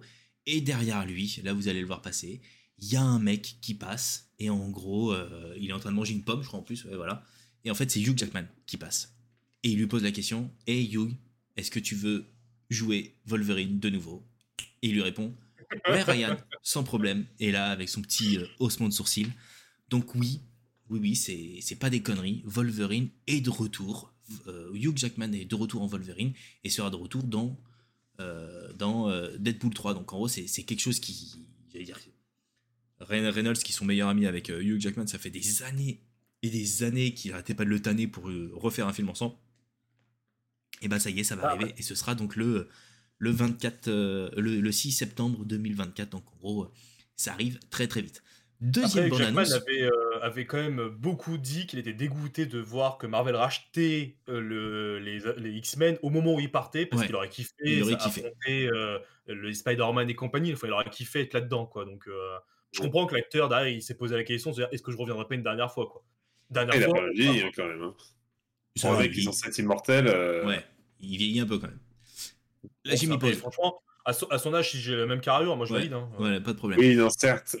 j'ai fait exprès de mettre pause sur cette deuxième bande annonce parce qu'en gros donc on a eu cette première bande annonce un, un soir et j'ai dire le lendemain ou le surlendemain ils Ouais. reviennent les deux en mode ok ok euh, Vous avez des questions et on va y répondre. Vous avez des questions sur Logan, pas de problème. Rassurez-vous, on touche pas le film, donc déjà c'est rassurant, c'est-à-dire qu'en gros bah, ils vont pas revenir en arrière, hein, euh, c'est juste que ça se passe bien longtemps après, donc ils vont juste vivre l'instant présent. Et ils vont commencer à nous expliquer des choses du film. Et là, je, je mets la musique, enfin je mets le, le passage parce qu'en gros c'est juste à mourir de rire. Et en gros, bah, vous avez euh, les mecs qui racontent le film, mais c'est coupé par la musique, la que, musique. que, que vous entendez derrière. Donc c'est juste exceptionnel. C'est-à-dire qu'en gros, ils sont clairement en train de nous raconter euh, le film. Euh, je pense même c'est qu'en gros, les passages qu'on voit vont vraiment se passer dans le film, hein, c'est sûr et certain. Euh, et tout est muet, on les entend plus. Il y a que la musique qui passe et, et à la fin il termine par merci Kevin Feige, merci I love MCU et let's go. Donc les gars sont juste des, des rois de la com je trouve parce que finalement on voit rien, aucune image du film, absolument rien. Mais juste ça, ça a fait le, le tour de- d'internet. euh, Ça fait un buzz monstrueux, ils ont fait des millions buzz de ouf et en plus ça va de arriver mais euh, ça arrive très vite hein, parce que finalement c'est quoi? C'est 2024 hein, donc ça va ça va aller très vite là les mecs sont partis en entraînement pour euh, pour se muscler un peu mais mais voilà ça sera donc, en même temps que la saison 2 de. c'est un des notre pouvoir. Exactement J'espère honnêtement, en vrai de vrai, tu vois, pour Deadpool, qu'ils vont casser le mur, mais genre comme jamais, et qu'ils vont partir dans des délires de ouf. J'espère que Marvel il valide quoi. Enfin, en fait, si, tu dis je veux un Deadpool 3, tu valides que le personnage il était dans Je pense que si lui il est là, Ouais. t'as pas trop à t'inquiéter. C'est lui qui Ouais. paye, qui porte le truc. À mon avis, il cassera les couilles jusqu'au bout pour faire ce qu'il veut. euh. Ouais. Après, il a, enfin, entre guillemets, il, il sait qu'il y a une hype de ouf et compagnie. et entre guillemets, il tient, Ouais. il tient Kevin Feige par les couilles. Entre Après, guillemets, en disant, Euh, après, il arrive, il arrive pas à poil. Je veux dire, le mec, on lui a filé, euh, on lui a filé un billet de 5 euros. Il t'a fait un film qui a rapporté des millions, tu sais. euh, mais il t'en fait un deuxième euh, qui est qui- pareil. ultra- Enfin, le mec a prouvé, tu sais. Donc c'est bon, je pense qu'il il a rien, il a pas trop à s'inquiéter à ce niveau-là. C'est clair. Non, franchement, je, j'ai beaucoup aimé les deux Deadpool, même si le premier avait ce côté un peu plus surprenant que le deuxième, en fait, euh, était dans la lignée du premier, donc un peu moins surprenant, mais tout aussi bien. J'ai une petite préférence pour le premier quand même, parce que le premier, c'était En fait, c'était surtout la compétition du projet qui était là depuis de nombreuses années, la fameuse scène qui avait été teasée entre guillemets en version cinématique qu'ils ont repris dans le film. Enfin, il y a toute la jeunesse en fait du film qui fait que j'ai kiffé le premier, mais le deuxième est très bon. Surtout, que, surtout que le premier normalement n'avait jamais ne devait jamais se faire en fait, et c'est Ryan Reynolds, il l'avouera jamais, qui avait euh, qui avait diffusé euh, les images euh, test d'un passage où en gros les mecs tombent, passent à travers la bagnole, butent tout le monde, etc. C'est lui qui a fait fuiter le délire en fait. C'est pour que en gros les gens se hype, pour qu'ils disent bon finalement, on, finalement on va faire le film. C'est tellement génial, tu sais, avec le dessin, tu mmh. sais, avec le mec coupé ouais. C'était au ralenti, c'est ce qui t'arrive. Exactement. Donc voilà, donc euh, j'ai dire la grosse news du MCU, c'est que bah ouais, ils seront présents donc pour la phase 5. Donc euh, une phase qui finalement va être euh, va être costaud parce qu'il y a pas mal de choses dans la phase 5. ça va commencer, ça va commencer, ça commence direct avec Ant-Man. La bande-annonce d'Ant-Man sera diffusée très prochainement. pour ceux qui cherchent un peu, vous pouvez la trouver en bonne qualité sur, alors en mauvaise qualité et aussi en bonne qualité sur Internet. On voit pas mal de choses et ça va être beaucoup, beaucoup plus sérieux et beaucoup plus sombre que toute la phase 4 réunie. Donc euh, je sais pas comment est-ce que Black Panther est, mais euh, ça va être beaucoup plus sombre que, que ce qu'on a pu voir depuis le début. Et euh, on, comprend que les super-héros sont en difficulté et vont être dans le dur de ouf avec Kang, clairement. Bah, écoute, tant mieux. Oui, tant mieux, tant mieux. on va terminer avec le MCU avec un petit hein débat. Alors le débat, faut pas non plus qu'il dure mille ans, mais... On va aller vite. Voilà, il y a euh, Thor 4 qui est dispo depuis peu euh, en Blu-ray, qui est dispo sur Disney Plus euh, dans le monde entier sauf en France, hein, bien évidemment. on a tous eu l'occasion de le voir. J'aimerais bien que dans le chat vous puissiez répondre. Est-ce que vous avez aimé le Thor 4 Si oui, pourquoi? Sinon, pourquoi? Voilà, très simple. Hein. pas besoin d'avoir une disserte, hein, je vous rassure. et vous deux, qu'en avez-vous pensé? Clément alors, alors, pas vu, pas de spoil. t'es, relou, Pierrot. Euh, et alors, il n'y a, pas grand chose à spoil. Oui, il n'y a pas grand chose à spoil. Euh, j'ai bien aimé le film, mais euh, je, je n'aime pas la, direction du personnage teubé qu'ils ont pris. Tu on en parlait tout à l'heure, c'est assez marrant concernant le, le, DCU où tu as exactement le même traitement de Aquaman, qui, est, qui était vu comme un personnage un peu sombre, un peu badass et qui était stylé. Et dans ses films, il est teubé et c'est con. Là, c'est la même chose. Tu avais lui dans, euh, dans Infinity War qui était euh, ultra badass et, et, prêt à en découdre. Et là, tu as un mec ultra teubé euh, tout le temps. Et je trouve ça chiant. En fait, c'est dommage parce que le reste du film me dérange pas. Mais, mais, ça, en fait, c'est quelque chose qui est, qui est, assez lourd, je trouve, à, certaines scènes où c'est vraiment trop lourd. Et... Je suis pas entièrement d'accord avec toi, mais. Euh... Bah, il est quand même sacrément teubé. Hein. De toute façon, c'est ton tour de parler. Non, en fait, j'ai beaucoup aimé, euh, j'ai beaucoup aimé Ragnarok. Euh, J'attendais beaucoup celui-là par rapport au méchant. Et c'est pour moi, en fait, la grosse déception, c'est le méchant. Euh, Christian Bell, non pas qui joue mal. Euh, l'histoire du personnage, est pas, du méchant, est pas déconnante. En plus, je trouve ça intéressant au départ comment il, comment c'est amené. Tu sais qu'il prie un dieu mais que son dieu ne répond pas et qui tombe dessus en train de se limite euh, dans une orgie, enfin j'exagère, mais une orgie de bouffe et compagnie, euh, et qu'il a le démon au fond de lui parce qu'il vient de perdre son enfant, tu vois. Enfin, je trouve que le début est assez, est assez triste pour ce personnage-là, mais je trouve que la façon après tout le reste du film, je sais pas, pas été convaincu par rapport à ce que j'avais lu dans les comics. Mais au niveau du design, comme tu me disais Julien, vu que ça ressemblait beaucoup à Voldemort, ils ont préféré ne pas reprendre le design et lui donner un côté un peu plus humain que, que entre guillemets, que, qu'extraterrestre. Maintenant, après, je trouve que le côté débile, il est un peu moins prononcé dans celui-là. En fait, tu le sens qu'il est en deuil, en fait, Que, enfin, je sais pas. Il y a l'histoire en fait avec le, avec son, avec son marteau, t'es qui retrouve et compagnie où il fait un peu le con. Je trouve ça assez marrant, tu sais, où il y a l'autre marteau qui est jaloux des deux, de, enfin le lâche qui est jaloux du marteau. Tu sais, je trouve ça. Ouais, c'est pareil. Moi, ça, ça m'a fait rire ces, ces blagues-là, mais par contre, c'est complètement con que ça soit un biais scénaristique. Ah oui, euh, du coup, le Bifrost ne marche plus, du coup, il faut trouver une autre façon, une autre façon d'utiliser, et c'est plus lent, et ça ralentit l'histoire. C'est con, tu vois. Moi, j'aime pas quand ça commence à faire des trucs aussi débiles. Oui, Après, c'est normal, c'est normal d'un autre côté quand t'as un personnage aussi puissant que Thor, parce que je veux dire, le mec est quand même. Euh, enfin, il peut aller où il veut, quand il veut, grâce au Bifrost, il est ultra puissant. Euh, c'est... T'es obligé de trouver un truc pour le, pour le nerf, entre guillemets. Mais, mais c'est con. Et je trouve que le fait de le rendre débile, c'est juste pour le nerf, tu vois. Ça n'a aucun intérêt. C'est pas faux. Non, en vrai, c'est pas faux. Mais en tout cas, ça casse aussi un peu le côté dramatique du film. C'est-à-dire que quand t'as un mec qui fait des blagues tout le long, quand t'arrives sur une scène sérieuse, bah, il a plus aucune crédibilité, tu vois. C'est... Ça marche plus, en fait. Je sais pas, je m'attendais à pire. Il y a beaucoup de critiques très négatives comme quoi le film était un peu trop euh, blague sur blague sur blague. J'ai pas trouvé que c'était vraiment ça en fait. J'ai pas trouvé que c'était des blagues. Il y a vraiment le passage avec Zeus, avec Russell Crowe que j'ai trouvé vraiment horrible. Vraiment, c'est la scène qui m'a le plus gêné du film. Que Russell Crowe est, nul euh, là dans le, dans le, dans le, dans le jeu d'acteur. Je sais pas ce qu'ils ont voulu faire avec. Il est très mauvais en Zeus. Ça n'a aucun sens. Euh, la scène est beaucoup trop longue. Ils auraient pu aller beaucoup plus vite. Et, mais c'est la seule chose réellement qui m'a saoulé au niveau de l'humour. Après, j'ai trouvé que le reste était vraiment pas mal. Quoi. Mais, euh, mais franchement, je m'attendais à pire. Et euh, j'ai bien aimé. J'ai passé un bon moment sur mon, euh, sur mon canapé. Perso, j'ai pas aimé. J'ai pas aimé. J'ai préféré. si on reprend, tu vois, les quatre films de Thor, le premier, moyen. En mode, il passe. C'est pas non plus le, meilleur film solo de super-héros Avenger. Le 2, un carnage, clairement. Le 3, clairement bien au-dessus, en mode ah bah ça c'est cool, un côté un peu rock'n'roll, un peu délire, euh, euh, qui va bien avec le personnage, etc. Enfin en gros, pas mal du tout. Et en fait, sur le 4, il a voulu faire une continuité, qui, j'ai envie de te dire, logique, si le 3 a fonctionné, on fait, on fait le 4. Sauf qu'il a voulu aller trop loin, justement, dans ce côté humour. Et alors, je sais que dans le chat, il y en a qui l'ont mis avec le côté euh, les baies des, des, chèvres. Combien de fois, Clément, ils l'ont mis? 38 ou 48, je crois. qu'il y avait l'info. Voilà, c'est 49. Voilà, c'est juste trop. Et en fait, je pense que ah, moi, j'ai rigolé ils, ont, ils, ont mal, ils ont mal équilibré le, le, rendu du personnage. Euh, parce que finalement, il, passe vraiment ouais, pour, le, pour le gogol. Le plan qu'il fait est complètement débile. Il casse tout. Euh, je, c'est mal équilibré parce qu'en fait, à des moments, tu vois, tu le vois, il est très con à faire son plan. Et puis à des moments, il sauve l'histoire. C'est celle où tu dis putain, mais soit il est con, soit il l'est pas. Mais euh, trouve un équilibre parce que là, ça va, ça va pas. On, fait le yo-yo avec, avec le perso.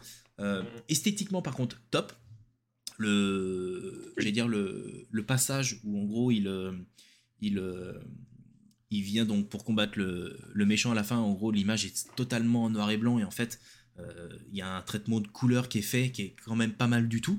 Donc cette scène-là est quand même bien faite. Maintenant, le, le personnage est pas équilibré en fait. Ils arrivent comme s'ils savaient pas quoi en faire en fait. Un peu comme Hulk et Bruce Banner. J'ai envie de te dire, c'est le même traitement. Ils n'arrivent pas à faire quoi que ce soit avec lui. Bah là, avec Thor, même s'il a son film solo, c'est pas équilibré. Nathalie Portman, finalement, euh, a un meilleur rôle de Thor. Je dis pas qu'elle a un meilleur rôle, elle, dans le film, hein, mais elle joue mieux le Thor que, que lui en termes de. de bah, parce que elle, en fait, elle est pas là pour la vanne, elle va mourir. En termes d'impact. En termes de posture, je suis le roi de d'Asgard. Euh, ouais, tu vois, c'est plus proche que Thor, qui a l'air complètement euh, décérébré, quoi. Donc. Donc ouais. Après, Christian Bale, bah, euh, je pense que le rôle devait être compliqué à jouer. Je sais qu'il a pas du tout aimé euh, jouer dedans parce que ouais, il a majoritairement en fond vert. De A à Z, je trouvais que son personnage était très bon. Euh, parce que le, méchant tout est, tout est ok avec lui. Tu vois. Enfin, tu vois, tu, tu, vois un mec qui arrive, donc justement qui prie un dieu, ce que tu disais Mathieu, qui perd sa fille, euh, qui se trouve face à ce dieu qui lui dit qu'il s'en bat clairement les couilles et que de toute façon il trouvera d'autres adeptes, donc euh, lui il ne vaut rien à ses yeux. Et à ce moment-là où il est euh, en train d'être rongé par la colère, etc., il se fait corrompre par la fameuse lame, je sais plus comment elle s'appelle, la même du néant, je sais plus quoi. Et du coup, ça le pousse en mode, bah, dans ce cas-là, je vais, tu vois, ça, ça, ça, ça porte à son apogée, on va dire, toute sa colère sur les dieux. Et tu le suis tout le long, du coup, avec son plan pour, pour, pour, pour buter un maximum de dieux, tout simplement. Et même son choix à la fin est logique, je trouve, tu vois. Le choix qu'il fait est logique par rapport au personnage, mis à côté de son, de ça, de ça, son côté corrompu qu'il a eu par-dessus, etc. Donc moi, sur toute cette partie-là, je l'ai trouvé vraiment bon. Et comme dit Julien, toute la mise en scène avec les monstres de l'ombre, euh, sont, sont, vraiment, sont, euh, sont vraiment bien branlés. esthétiquement, c'est vrai que le film est, bon, quoi. Mais vraiment, en fait, bon, tu vois, le seul défaut que je trouve à ce film, c'est. Alors, l'humour me gêne pas, parce que dans, dans, Ragnarok, ça ne me choquait pas. Mais dans Ragnarok, Thor n'était pas aussi con. Il n'était pas con.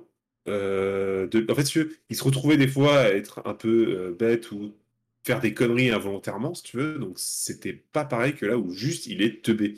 il est teubé tout le temps. Et euh, quand il essaie de pas l'être, bah, du coup, ça paraît un peu con. Et tu peux même ressortir un peu la scène de fin où tu te retrouves avec euh, une armée d'enfants qui, qui utilisent les pouvoirs de Thor avec des jouets qui lancent des lasers par les yeux et compagnie, où là, tu sors complètement de, ce que c'est censé être, entre guillemets. Je, je, suis un peu, je suis entre deux, si tu veux, parce que voilà, c'est vraiment juste ce petit truc-là qui me casse les couilles dans ce film. Quoi. Moi, en tout cas, je, je, pense, enfin, clairement, je veux dire, c'est un, c'est un film de la phase 4 et aujourd'hui la phase 4 n'est pas la meilleure phase qu'ils aient faite. Je sais pas trop. Enfin, si on sait où ils veulent aller, hein, parce qu'ils veulent aller sur euh, le multivers et, Kang. Mais ce film-là, dans le, dans le, dans la phase 4, dans le, je sais pas ce qu'il va faire. Tu vois, clairement. En fait, si tu veux, je pense que la phase 4, elle est là aussi, aussi pour ça. C'est pour ça que je pense qu'ils ont fait des persos quasi complètement à chaque fois des films solo. Hein. Euh, Chang-Chi, Black Widow, euh, t'as eu euh, Les Éternels et compagnie, c'est que des trucs ultra différents, mais je pense que c'est fait exprès parce que quand tu passes à côté les deux derniers films qui sont énormes, qui sont Infinity War et Endgame, n'importe qui serait passé derrière aurait souffert de la comparaison avec ces films-là.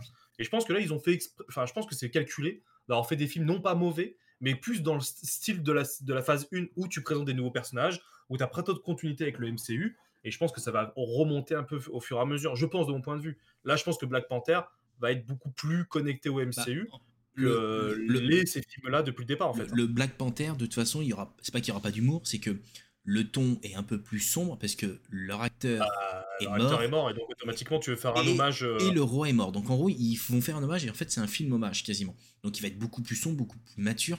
Et puis c'est dernier de la phase 4, donc il faut qu'il la conclue pour lancer le premier de la phase 5 qui finalement lui va être clairement très très très très sombre et horrible. Donc il fallait, euh, il fallait effectivement bien conclure. Mais lui, c'était l'avant-dernier. Enfin, je sais pas, tu, tu t'élèves un peu le niveau. Tu... Là, il y aura un espèce de, de, grand écart entre Thor 4 et Black Panther. Tu dis, merde, quoi, vous êtes tous les deux rois, parce que finalement, c'est ça, hein. euh, le roi du Wakanda et euh, roi de. Il plus... Oui, enfin, il, est plus, mais en tout cas, il est quand même de d'Asgard. Et en fait, finalement, on va se retrouver avec euh, un mec déséquilibré. Bref, en tout cas, Thor, avis partagé pour, pour nous trois. Allez vous faire votre avis. Il est sorti en Blu-ray, il est disponible sur toutes les plateformes de de VOD. Euh, et Disney Plus, il ne le sera pas avant. la merde, c'est tout. Euh, avant 15 mois. voilà, merci, c'est de la merde, c'est de la merde. Euh, on va passer, on va conclure le, le MCU et on va parler Netflix. Netflix, Mathieu, avec une série qui arrive. Si, Netflix. Dans le MCU J'ai dit on quitte le MCU, on va parler de Netflix. Ah ah, j'avais compris qu'il restait encore un truc à faire dans le MCU. Ouais, dans MCU. Alors moi j'ai une dernière news. Attends, j'ai oublié un truc, dernière news MCU. Je sais pas si vous avez vu, ils ont changé une série qu'ils ont transformée en film. Euh, oui, Armor tout à fait. En fait, euh, ah oui, oui c'est vrai. Armor War, ouais. War Machine. War, War, Machine, voilà, excuse-moi, War Machine, qui était prévu en série sur Disney+. Et là ils ont annoncé. T'as raison. Oui, mais c'est Armor War, le, nom de c'est la série, mais c'est War Machine, le personnage. Et c'est juste, je pense à ça là tout de suite. J'ai un, un, flash qui dit qu'en fait, ils vont le faire en film et non plus en série. Donc, euh, Changement de programme. Tant mieux. Oui, tant, mieux, parce qu'il y a pas mal de choses euh, à dire en plus. Donc, euh, ça va, être, ça va être top. Très bien. place à Netflix. Place à Netflix avec une série. Une série qui finalement est, arrive très, très, très prochainement par les créateurs de Dark. Ouais. Est-ce que parmi vous, vous avez vu Dark? Alors, j'ai vu, je, t'en ai parlé ce week-end, j'ai vu la saison 1, j'ai adoré, je l'ai mangé, mais en mode euh, série de dingue. J'ai lancé la saison 2 euh, quand elle est sortie, et j'ai dû m'arrêter au 3, 4, par manque de temps à ce moment-là, et j'ai pas repris. Ou en tout cas, quand j'ai voulu reprendre, je me suis rendu compte que c'était compliqué de raccrocher les noms, déjà. Donc, je vais être obligé de me refaire la saison 1, 2 et 3 dans d'une seule traite, parce que j'ai pas de choix, quoi. Hum. Et toi, Clément? Pareil? Euh, pareillement, parce que pareil, j'avais bouffé la saison 1, j'avais bien aimé. Et euh, commencé, je crois que j'ai dû voir un ou deux épisodes de la saison 2. J'ai fait, une, fait un très long arrêt. Et du coup, euh, déjà, en fait, en regardant la saison 2, j'avais vu la saison 1 il y a un moment. Donc, déjà, j'étais en train de me dire, putain, qu'est-ce qui me parle? Et euh, là, je sais que c'est mort, il faut que je reparte de zéro si je veux pouvoir les, regarder. Et j'avais bien aimé la saison, en tout cas. Alors, moi, j'ai surkiffé cette série-là, ce qui fait que j'ai regardé la saison 1, 2 et 3, je les ai bouffés à une vitesse grand V. Sachez que sur Internet, je crois qu'ils avaient fait un arbre généalogique pour un peu s'y retrouver, parce qu'en gros, pour ceux qui ne savent pas, pour Dark, en fait, c'était vraiment trois saisons qui étaient écrites dès le départ, en fait, donc c'était un puzzle qui s'embriquait comme ça, et la fin est conclue, enfin la fin est conclue, et elle est euh, satisfaisante. C'est pas une fin un peu, euh, tu vois, euh, c'est toujours triste quand c'est une fin, tu vois, moi j'aime jamais les fins dans le sens où c'est la fin, mais en tout cas la fin était très bonne. Et Dark, c'est tellement noir que j'ai rien vu. ouais, c'est ça, réalisateur de Game of Thrones. Mais là, en fait, ils annoncent donc une série, donc 1899, qui sort donc le 17 novembre avec 6 épisodes, si je dis pas de bêtises, vraiment une toute petite série. Et pareil que Dark, c'est prévu pour 3 saisons. C'est-à-dire qu'ils ont fait leur puzzle pour leur série euh, avec donc 3 saisons. Elle est déjà écrite, c'est déjà validé, c'est signé, merci, au revoir. Quoi. Donc ça, c'est déjà une très bonne chose. Et ça fait un peu un penser. Alors là, j'ai pas montré la meilleure des bandes annonces, il y en avait que deux, mais l'autre, elle était pas en, en FR et je l'ai pas mise et j'ai complètement zappé que je mettais pas le son. Mais euh, il y a une autre bande-annonce où tu vois un peu plus d'acteurs, tu as quelques acteurs de Dark qui reviennent dans cette série. Mais il y a un peu un petit côté Cthulhu, je trouve, enfin euh, Lovecraft, tu vois, un petit peu sombre et compagnie, tu as l'air d'avoir des monstres et tout dans l'autre euh, bande-annonce. Mais, mais honnêtement, j'ai hâte de ouf, ça sort le 17 novembre, je crois, ou le 16 novembre dans ces eaux-là. Et je l'attends impatiemment parce que j'avais adoré moi Dark et pourtant je suis pas fan du jeu allemand que j'ai trouvé très dur, j'ai eu beaucoup de mal au départ avec Dark. Les deux premiers épisodes, que tu sais, c'est un jeu assez particulier comme, jeu d'acteur. Mais après, quand tu es plongé dans l'histoire, c'est une dinguerie. Euh, c'est une dinguerie sans nom, quoi. Donc, euh, vraiment, vraiment, qui, je, kiffe leur, euh, leur délire et j'aime bien que, Netflix ait validé les trois saisons, que ce soit écrit, ce qui fait que les mecs, ils partent pas dans des délires. parce que dans, Dark, c'était un peu du voyage temporel, donc tu aurais pu partir dans des délires, tu vois. Et là, je trouve que malgré tout, bah, ils ont réussi à rester dans leur cadre avec, leurs règles et il n'y a, y a aucune règle qui déroge sur les trois saisons. C'est pas, ils se sont dit à un moment donné, ah merde, putain, comment on va conclure? Ah bah attends, on va changer la règle pour finir la. Non, ils ont fait quelque chose de cohérent. On, peut même euh, notifier que c'est produit par Netflix, mais que c'est allemand. Donc en gros, c'est une série allemande qui est produite par Netflix. On, mm. peut donc dire que les Allemands sont bien meilleurs que nous ah sur bah. la construction et la fabrication de, séries, tout simplement. les gars, on a, on a euh, c'est quoi, deux réalisateurs euh, allemands qui ont fait une série qui est sortie de l'international. Oui. Non, non. Mais en fait, si tu veux, Clément, ce que je, jette un pavé dans la mare. Non, mais ce que, je, viens de dire est vrai parce que dans le sens où, tu vois, là, clairement, en termes d'effets spéciaux, il n'y a pas non plus de ouf. C'est l'histoire, comment elle est écrite, comment elle est jouée. Oui. C'est l'univers, c'est la science-fiction et compagnie. Ça, nous, en France, on n'est pas capable de le faire. Enfin, en tout cas. Si, mais pas sur les vrais. Enfin, pas sur la partie film. Tu regardes sur la partie web série. Euh, voilà, c'est ce que dit Wag. Il faut regarder la partie web série. Tu regardes Les Voyageurs du Futur. Une web série que les mecs ont fait avec zéro moyen. C'est ce que j'allais te dire. Et ils ont fait un film, mais comme disait dans le chat tout à l'heure, ils ont galéré à le produire. Et pourtant, le film, il fait un bon score. Et je crois qu'il fait 500 000 places euh, au cinéma et tout. Donc, ça reste un bon score. Pour mais, mais, mais, même la web série, déjà, c'était ouf ce qu'ils arrivaient, là où ils en arrivaient à la fin. mais comme ils, avaient fait Noob, euh. comme ils avaient fait avec Noob à l'époque. C'est ça. Donc en fait, pour moi, on peut, on a, mais c'est juste que je pense que le circuit est fermé euh, un peu aux, outsiders et du coup, bah, tu te retrouves qu'avec les mêmes mecs qui te font les mêmes films tout le temps, tout le temps, tout le temps, les mêmes comédies et T'as as vite fait deux trois mecs qui sortent du lot de temps en temps, mais ça suffit pas pour euh, sortir à l'international, quoi. Bon, en tout cas, si vous n'avez pas vu Dark, allez la voir, c'est sur Netflix. Je vous le conseille vraiment. Pour ceux qui avaient commencé, reprenez à zéro parce que c'est vraiment. Moi, j'aimerais oublier la fin et recommencer cette série tellement que j'ai kiffé. Il y a beaucoup de séries comme ça où j'aimerais oublier et de me les remettre. j'ai Fringe que j'aimerais beaucoup me refaire. J'ai donc aussi donc Dark. J'aimerais aussi beaucoup me refaire les Daredevil d'oublier ce que j'avais, de, me refaire les trois saisons de Daredevil. Voilà, il y a des séries comme ça, et franchement, Dark est vraiment excellente, et je vous la conseille. Et là, la nouvelle série, bah, sachez que je vous en parlerai euh, bah, l'émission du 2, euh, du 2 décembre, à 2h du matin. Je viens, on fera une émission Popcorn Studio. Euh. Merci les Quand ouais. bah, le, pour, on ah, tease ou pas Ah, tu veux teaser, tu veux teaser? On, peut, on peut teaser, on peut teaser. Finalement, c'est validé. On a dit qu'on le ferait. On n'a pas encore, on, n'a pas encore le contenu, mais on a dit qu'on le ferait. Voilà, alors petit exclu pour ceux qui sont dans le chat. Euh, sachez que on va fêter les deux ans de la chaîne là au mois de fin novembre, début décembre. Et euh, sachez qu'on a prévu de faire un 24 heures de live non-stop avec toutes les équipes, en tout cas un maximum de personnes qui seront présentes. Et vu que c'est prévu le dimanche, normalement le premier dimanche de chaque mois, Popcorn Studio, je me dis qu'on pourrait très bien le faire le, le samedi soir dans la nuit. Et euh, vu que j'aurais déjà vu la série 1899, je pourrais vous en parler pourquoi tu fais pas un, tu peux faire un live euh, Ah non, c'est pas, c'est que si t'es sur euh, des séries Amazon.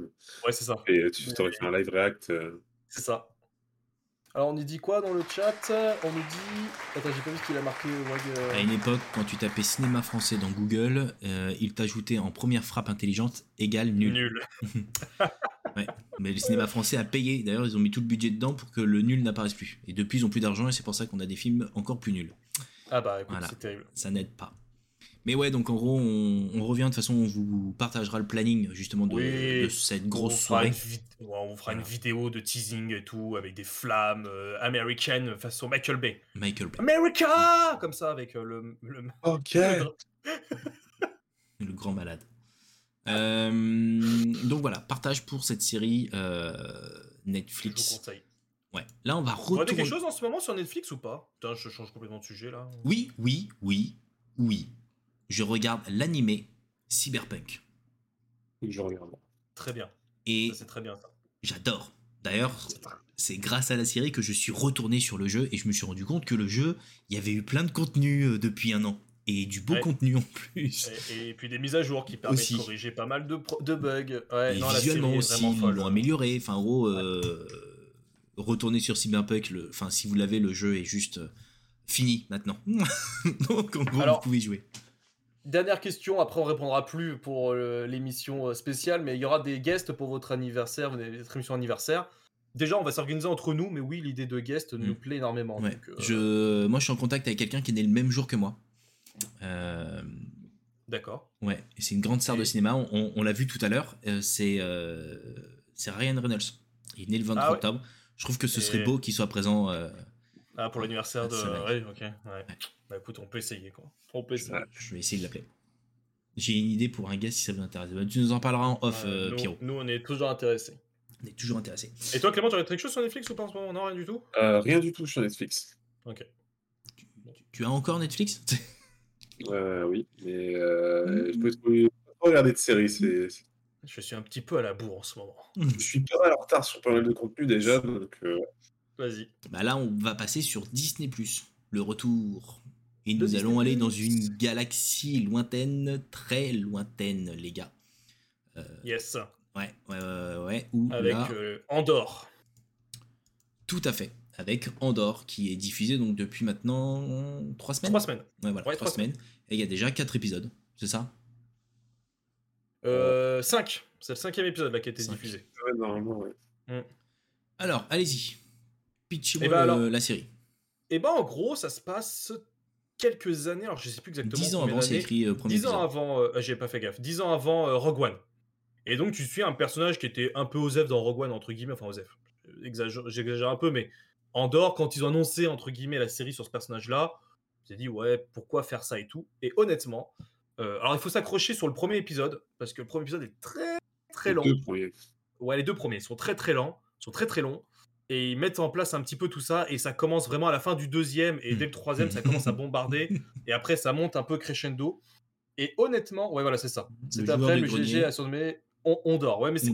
Je, Ouais, en je fait, comprends. euh, les, en fait, les trois premiers épisodes sont sortis en même temps et c'était fait exprès, puisqu'ils sont C'était pour être euh, regardés d'affilée en enchaînant. En fait, euh, t'as de la Et mise en fait- place pendant deux épisodes et euh, la résolution de tout ça après. C'est exactement le même rythme que Rogue One, qui était très long au départ et qui à la fin avait une fin ap- euh, en apothéose, même si on n'est pas sur le même échelle de bataille et compagnie, mais on est un peu sur le même style.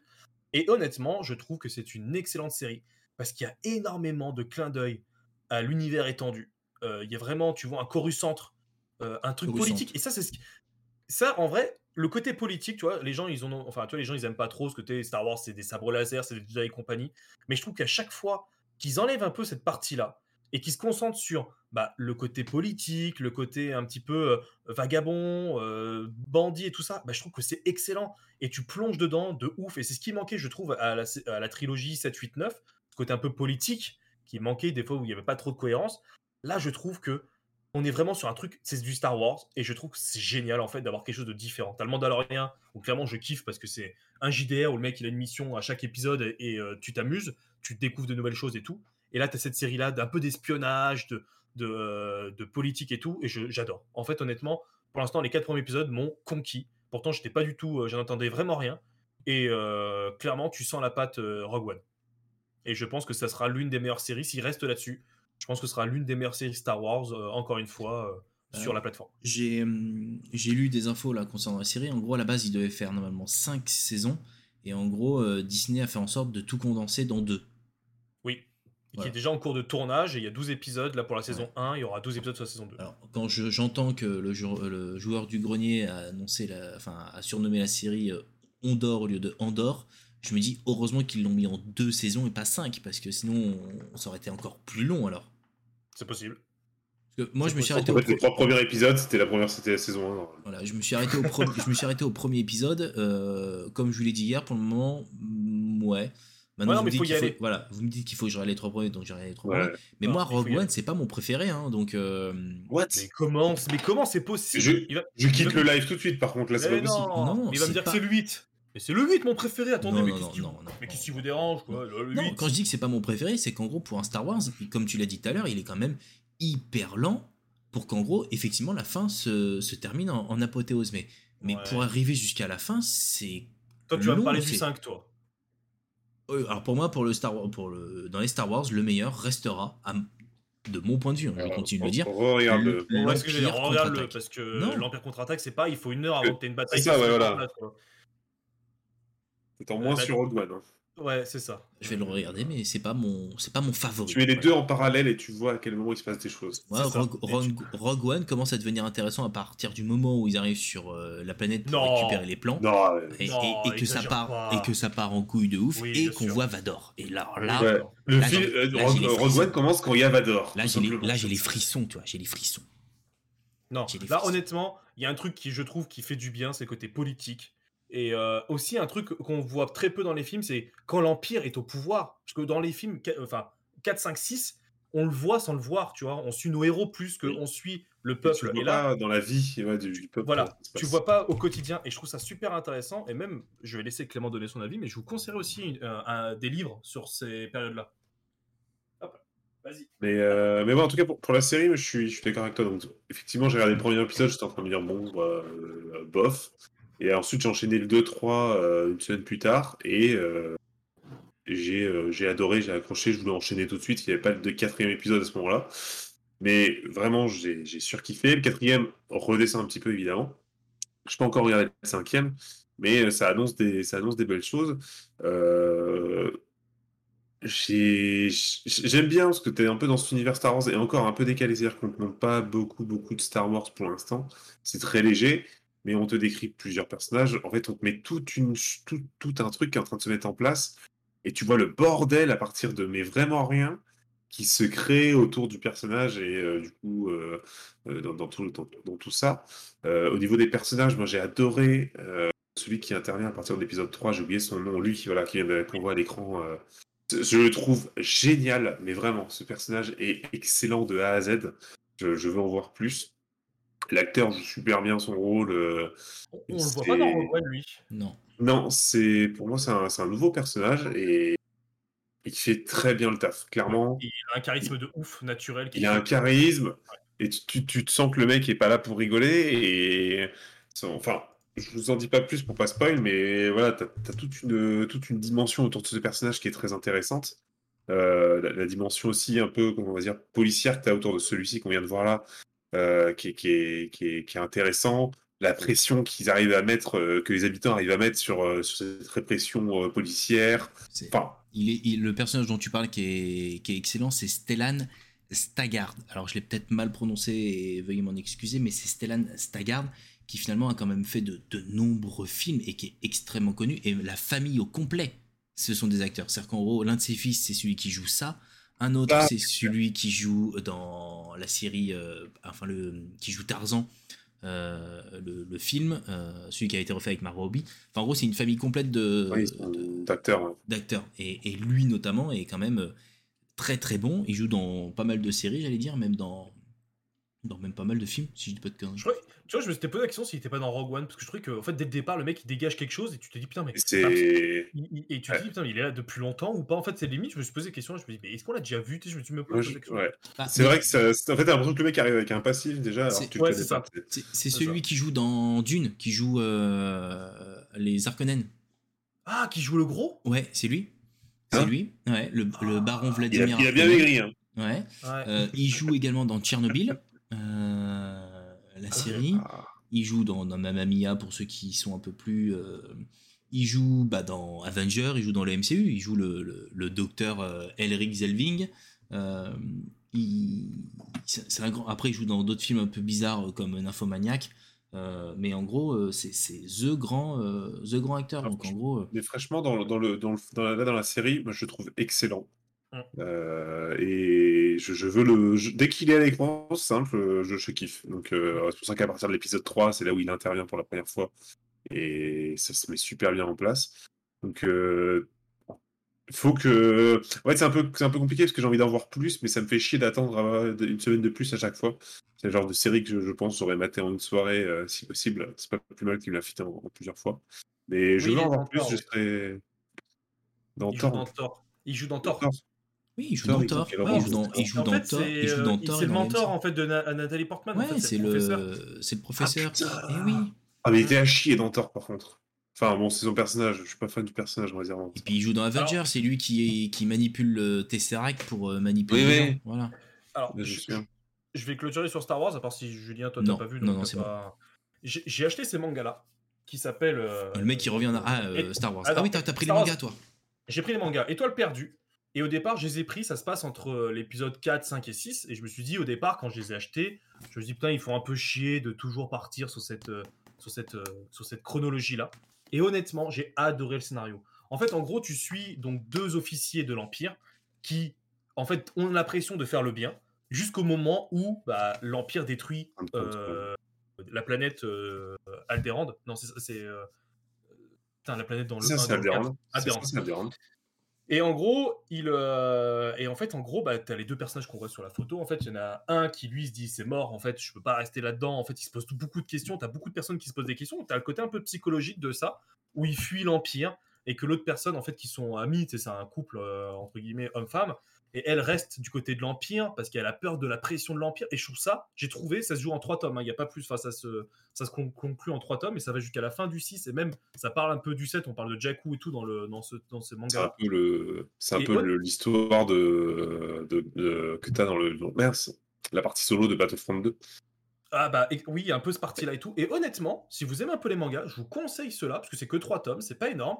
Et j'ai trouvé l'histoire super intéressante. C'est pas trop cliché, il n'y a pas du fan service. Et j'ai été surpris en fait de la qualité du scénario et en fait j'ai découvert, je crois que, enfin si je dis pas de bêtises, c'est tiré d'un livre en fait. Et alors, et au niveau de la euh, chronologie, euh, est-ce que et au niveau de la chronologie, est-ce que tu as euh, dans la première page où est-ce qu'il se situe? Parce que j'en ai un moi dans les mains de bouquins de Star Wars et en gros il y a une chronologie au départ en mode où est-ce que le bouquin que je suis en train de lire se situe? Non parce que là, en fait là se situe en fait entre le ça commence à partir du 4 en fait. Parce que voilà. Ça finit quand l'étoile noire en fait explose tout en fait. Mais euh, Moi j'ai ceux-là aussi sur Star Wars. Je sais pas si vous. Toi, toi c'est des mangas, on est d'accord hein Ouais, c'est des mangas, c'est des petits mangas. Voilà. Moi c'est comics. C'est-à-dire qu'en gros, bah, c'est un style différent. Euh, la autre... passé, ça. Comment? C'est le truc euh, qui se passe bien avant le 1, 2, 3. Avant. Ouais, ouais. C'est, ça s'appelle donc La Haute République. Il y a des bouquins des romans qui ont été écrits qui sont juste exceptionnels et ils sont en train donc de créer pareil un, pas mal de choses autour avec plusieurs euh, comics, des comics un peu plus matures, des comics enfants, euh, juniors même. Et en gros, euh, donc la Haute République, ça se passe donc bien avant la chute des Jedi, puisque finalement vous avez la chronologie qui est affichée dès le début en disant bah voilà la Haute République ça se passe avant la chute des Jedi. Et la chute des Jedi c'est quoi?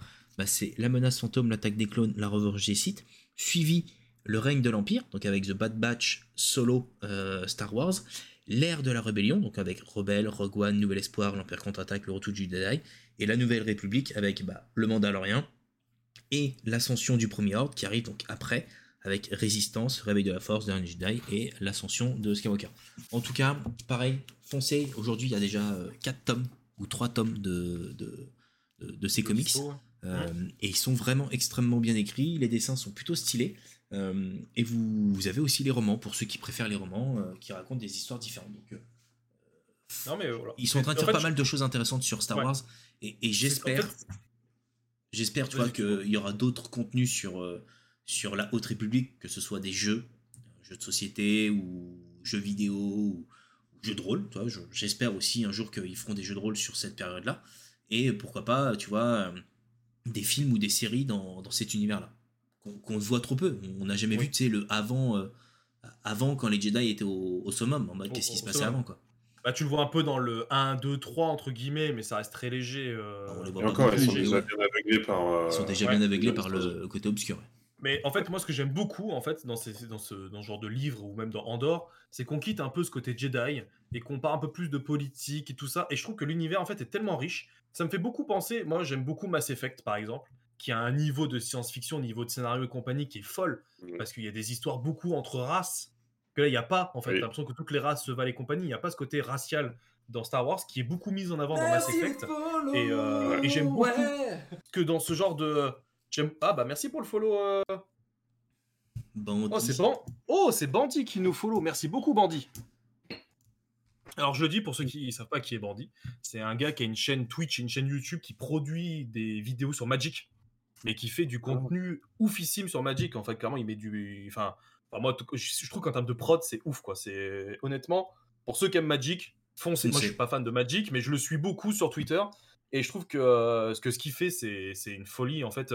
Non, mais ça m'impressionne. Je, honnêtement, à chaque fois, je me dis, on devrait s'inspirer de ce qu'il fait parce que je trouve qu'en termes de, en termes de prod, c'est cool. C'est, enfin, je, trouve que le mec, il fait vraiment un truc quali pour des jeux de cartes, tu vois. Alors que moi, je fais une émission des jeux de cartes et je me dis, putain, il faudrait que je, vraiment que je. Est-ce que, tu veux qu'on, que tu veux s'en aille avec Clément et qu'on vous laisse tous les deux euh, avec Bandit? Ah non, non mais je, peux, euh, tu sais, c'est, dans, dans, le, dans, le, monde de YouTube, souvent, tu as un peu ce côté un peu concurrentiel où quand tu as quelqu'un qui fait la même chose que toi, tu es un peu en train de critiquer. Moi, ça a toujours été l'inverse et je trouve que clairement, pour le coup, ce qu'il fait, c'est propre. Donc, si vous aimez Magic, je vous en parlerai demain dans les cartes. Ou, ou même, ceux, ou même ceux qui n'aiment pas, euh, enfin, qui connaissent pas Magic. Ah. Moi, tu vois, moi, le premier, Là, tu vois, avec tout ce qui arrive sur Magic, euh, petit aparté hein, sur le live de ce soir, avec tout ce qui est en train d'arriver sur Magic, avec les crossovers, que ce soit avec euh, Warhammer 40 000, avec l'Océan des Anneaux, euh, ou d'autres univers, je les ai plus en tête, ça peut me faire aller sur, sur ce jeu-là. Donc, donc clairement, si tu me dis qu'il fait du super beau contenu, ouais, je serais le. après, tu vois, je, c'est pas une critique, mais il parle vraiment à un public confirmé parce que c'est ah. aujourd'hui Magic, c'est un public confirmé. Moi, je sais que des fois, j'ai du mal à suivre toutes les vannes. Il fait beaucoup de vannes sur des trucs. Enfin, il, fait, beaucoup de privé de joke, entre guillemets, dans l'univers de Magic, que j'ai du mal à suivre, moi, parce que je connais pas trop la méta et tout. Mais ça m'empêche pas d'apprécier le contenu. Après, tu peux toujours te lancer. Après, c'est surtout le temps que tu veux investir pour te mettre là-dedans. Mais, euh, mais en tout cas, merci beaucoup pour, euh, pour le follow. Et eh bah, welcome. Mais ouais, en tout cas, Star Wars, j'aime bien que quand ils font pas du Jedi et quand ils font pas du Luke Skywalker, et eh bah ça reste très très bon. ah, mais tu, tu, tu, tu vois, Là, tu vois, tu, toi, tu dis que c'est euh, ton comics, toi, il est pas trop euh, Jedi, il est plutôt politique. Là, le mien, il est quand même très Jedi et très politique pour la Haute République. Je, dirais que quand ils font pas du Skywalker, alors c'est bien. En fait, c'est dès qu'ils font du Skywalker entre guillemets que ça devient un peu naze. Enfin. Non, pour moi, c'est dès que, en fait, je suis, d'accord avec toi et Rogue One le montre bien. Tu te rends beaucoup plus compte de l'impact de l'Empire euh, sur, sur tous les peuples, entre guillemets, quand t'as pas de Jedi dans l'histoire, en fait. Et quand tu le vois justement dans Rogue One, tu vois cette pression de, de l'Empire et c'est un danger réel. Je veux dire, quand tu regardes la, la, saga Star Skywalker, à aucun moment euh, t'es es en danger quand tu vois un Stormtrooper. T'es dans Rogue One, tu vois une unité de Stormtrooper qui débarque, les mecs sont pas bien, tu vois. Et, et, du coup, quand t'as un site qui débarque, t'es vraiment pas bien. Les mecs sont en panique. Donc c'est tout de suite, tu vois la puissance de l'Empire que tu ne voyais pas en fait dans, le, dans, les, dans, la saga ça. Et que, que, je trouve justement, euh, enfin, Andorre le montre un petit, enfin pas trop parce que pour l'instant on n'a pas trop vu de, de, mais tu vois la police, en tout cas, en tout cas les, les sous ah. entre guillemets qui. Exactement, mais déjà tu vois cet, cet impact de juste une, une autorité un peu mineure qui, mmh. qui arrive à foutre la, enfin, foutre une pression indirecte quoi. Ouais, c'est clair. Ok. Donc, affaire à suivre, voilà. Affaire à suivre pour Andorre. Euh, il faut, il faut se lancer, quoi. Il faut se lancer, il faut s'accrocher. Le premier épisode, euh, c'est pas ce qui vend le plus du rêve, mais après, allez-y, que honnêtement, si vous aimez l'univers, vous allez kiffer. Et eh ben, let's go. Parlons d'un autre univers. Un ah univers euh, bien lointain aussi, dans une autre terre, qui est la série Le Seigneur des Anneaux, les Anneaux de pouvoir. Euh, je préférais quand on parlait de moi. Calme-toi, euh, Bandit. Euh, là, nous, nous allons parler d'un d'un autre univers, donc le Seigneur des Anneaux. Est-ce que vous avez vu tous les épisodes, les gars? J'ai presque terminé l'épisode 7. Je me suis endormi hier soir. Parce que hier soir, quand je suis rentré, j'ai commencé à regarder l'épisode ah, 7. Toi, t'es un ouf, toi. Et tu l'as Alors, attends, maintenant, on va poser la question à Mathieu. Tu l'as regardé sur quel support cet épisode? Sur ma télé OLED. Sur sa montre, sur sa montre dans les chiottes. Sur sa montre. Pour ceux qui débarquent aujourd'hui, sachez que mes frères ont des jugements de valeur négative. Si tu mets pas 4000 balles dans une télé, si tu mets 3000, 3000 balles dans une barre de son, et quand tu as ton iPad, on peut juger en disant Ouais, mais tu as regardé ton film sur ton iPad, donc tu l'as pas apprécié à sa juste valeur. Mais je, je, suis désolé, mais les films sont les mêmes, que ce soit sur un iPad, sur un iPhone. Avant, j'ai regardais même des films. Alors, Mon le film ne change pas, mais ta, ta vision du film change. Ouais, si tu veux. Bref, j'ai regardé ça sur ma télé parce que sans anneau, visuellement, ça envoie du lourd et j'ai pas regardé ça sur mon iPhone. Je regarde ça sur ma télé. Voilà. Très bon choix. Top Gun, y a pas de souci. Donc, ouais, Top Gun, il peut regarder sur son iPhone, mais, mais pas, mais pas Top Gun, de toute façon, pareil. Hein, je le regretterai juste pour vous faire, juste pour vous prouver qu'il est nul quand même. Mais bon, allez-y. On revient, on revient sur, on revient sur le Seigneur des Anneaux parce que c'était quand même le sujet. Euh, donc aujourd'hui, il y a déjà 8 épisodes. Non, 7. 7 et le 8 sera diffusé la semaine prochaine et ce sera donc le dernier. Ce sera le dernier la semaine prochaine. Hum. Pour le moment, que pensez-vous de cette série? Clément, toi, t'as vu tous les épisodes, c'est bon? Ouais, je suis à jour. Ok. Qu'est-ce que t'en euh... penses? Sans trop spoiler ou sans spoil On va essayer de faire sans spoil. on va essayer sans spoil. Un avis général, tu peux, tu peux ne pas spoiler. Hein. Euh, dans l'ensemble, je kiffe. Vraiment. Je kiffe euh, premier aspect visuel, clairement. Euh, tu regardes ça, t'es es, plongé dans, dans, dans, dans l'univers, dans, dans, la beauté de l'univers de Tolkien. Et, et c'est plaisant de retomber là-dedans. Euh, après toutes ces nombreuses trilogies, euh, enfin deux, deux, du coup. Deux Mais euh, c'est quelque chose de plaisant à ce niveau-là. Au niveau des personnages, je, je kiffe aussi. C'est-à-dire que tous les personnages me, me plaisent. Il n'y en a aucun, je suis en mode oh putain, on retourne sur lui. Genre... Non, tu vois, tous, ils m'intéressent. Et c'est là-dessus où je trouve que c'est plutôt bien dosé. C'est-à-dire qu'à chaque fois que tu reviens sur un personnage, t'étais content. ah oui, putain, attends, on en était là, qu'est-ce qui se passe avec lui? Ils ont tous quelque chose d'intéressant à, montrer, ils ont tous une histoire intéressante à, te raconter. Donc à ce niveau-là, c'est cool. Euh, alors là, ce qu'on voit là sur cette image-là, c'est un peu mon défaut. C'est enfin, mon défaut, c'est un, un peu quelque chose qu'ils ont vite passé, on va dire, les origines de Valénor et compagnie qui qui sont pourtant quelque chose de très intéressant et que j'aurais bien voulu euh, en voir plus. Ouais, creuser, j'avoue. Clairement, moi, après avoir regardé les premiers épisodes, je me suis jeté sur YouTube à regarder des vidéos où les mecs t'expliquent un peu l'histoire euh, de certains personnages, de certaines régions, de certains peuples, parce que parce que c'est quelque chose de cool. Euh, j'ai des petits défauts maintenant, je trouve, sur les deux derniers épisodes, des petits trucs un peu. Enfin, je trouvais que la série était bien parce qu'elle se mettait en place progressivement, elle te racontait des choses. Et là, j'ai l'impression que ça va vite. Tu vois, je me suis retrouvé dans, la saison 8 de Game of Thrones où les mecs te traversent des continents en claquement de doigts euh, au sein de l'épisode. Là-dessus, je trouve que. Alors, ce que je me doute que c'est pas fait en claquement de doigts, je trouve que la temporalité, on te suit deux histoires en parallèle et qu'il y en a une qui se passe en une nuit et euh, l'autre doit se passer en beaucoup plus de temps, en fait, euh, à côté de ça. Et c'est pas trop montré. Non. Dommage et des petits des petits trucs. Alors je m'en pas je m'en étais pas rendu compte mais, en regardant quelques vidéos critiques je me suis dit mais oh, putain c'est complètement con. Mais qu'est-ce que des orques qui sont en théorie euh, foutent avec des torches pour se balader dans la nuit tu vois? Les mecs sont des créatures nocturnes. Voilà c'est cette scène là ils ont pas besoin de torches pour faire des attaques en théorie alors, est-ce que c'est pas fait Alors, en vrai, de vrai, tu vois, ils sont. Est-ce que les torches ne sont pas là, pour annoncer leur venue, pour un petit peu inciter la peur? Peut-être. Peut-être un peu, mais c'est pas la seule fois où tu as ça en fait. Je suis d'accord. Donc euh, après, ça peut être aussi pour juste pour le côté, on va dire, mise en scène. De, euh, tu vois, cette, ce long serpent que tu vois de torche qui se balade et qui fait la route. Mais euh, c'est un peu. Tu pas éviter le syndrome Game of Thrones, entre guillemets. C'est en temps de lampe torche, on se retrouve dans le noir. Donc si dans le ah, noir, C'est peut-être pour ça. C'est peut-être une question de, lumière. Non, non tu vois, c'est cool. Et moi, je, je kiffe en fait l'aspect un peu méta de tout ça. De tu cherches Sauron en fait tout le long. Tu sais qu'il est quelque part, tu sais qu'il y a certains persos qui sont susceptibles et, et moi j'adore parce qu'à chaque épisode on te rajoute des nouvelles pistes, des nouveaux trucs et tu te dis putain en fait non c'est pas lui c'est lui, putain en fait ça se trouve c'est lui.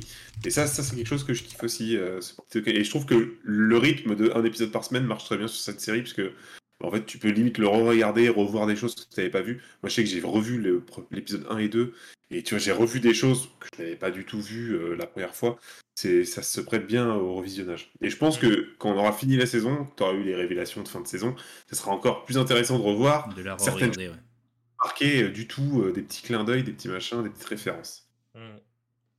Mathieu bah écoute, je rejoins euh, énormément l'avis de, de, Clément.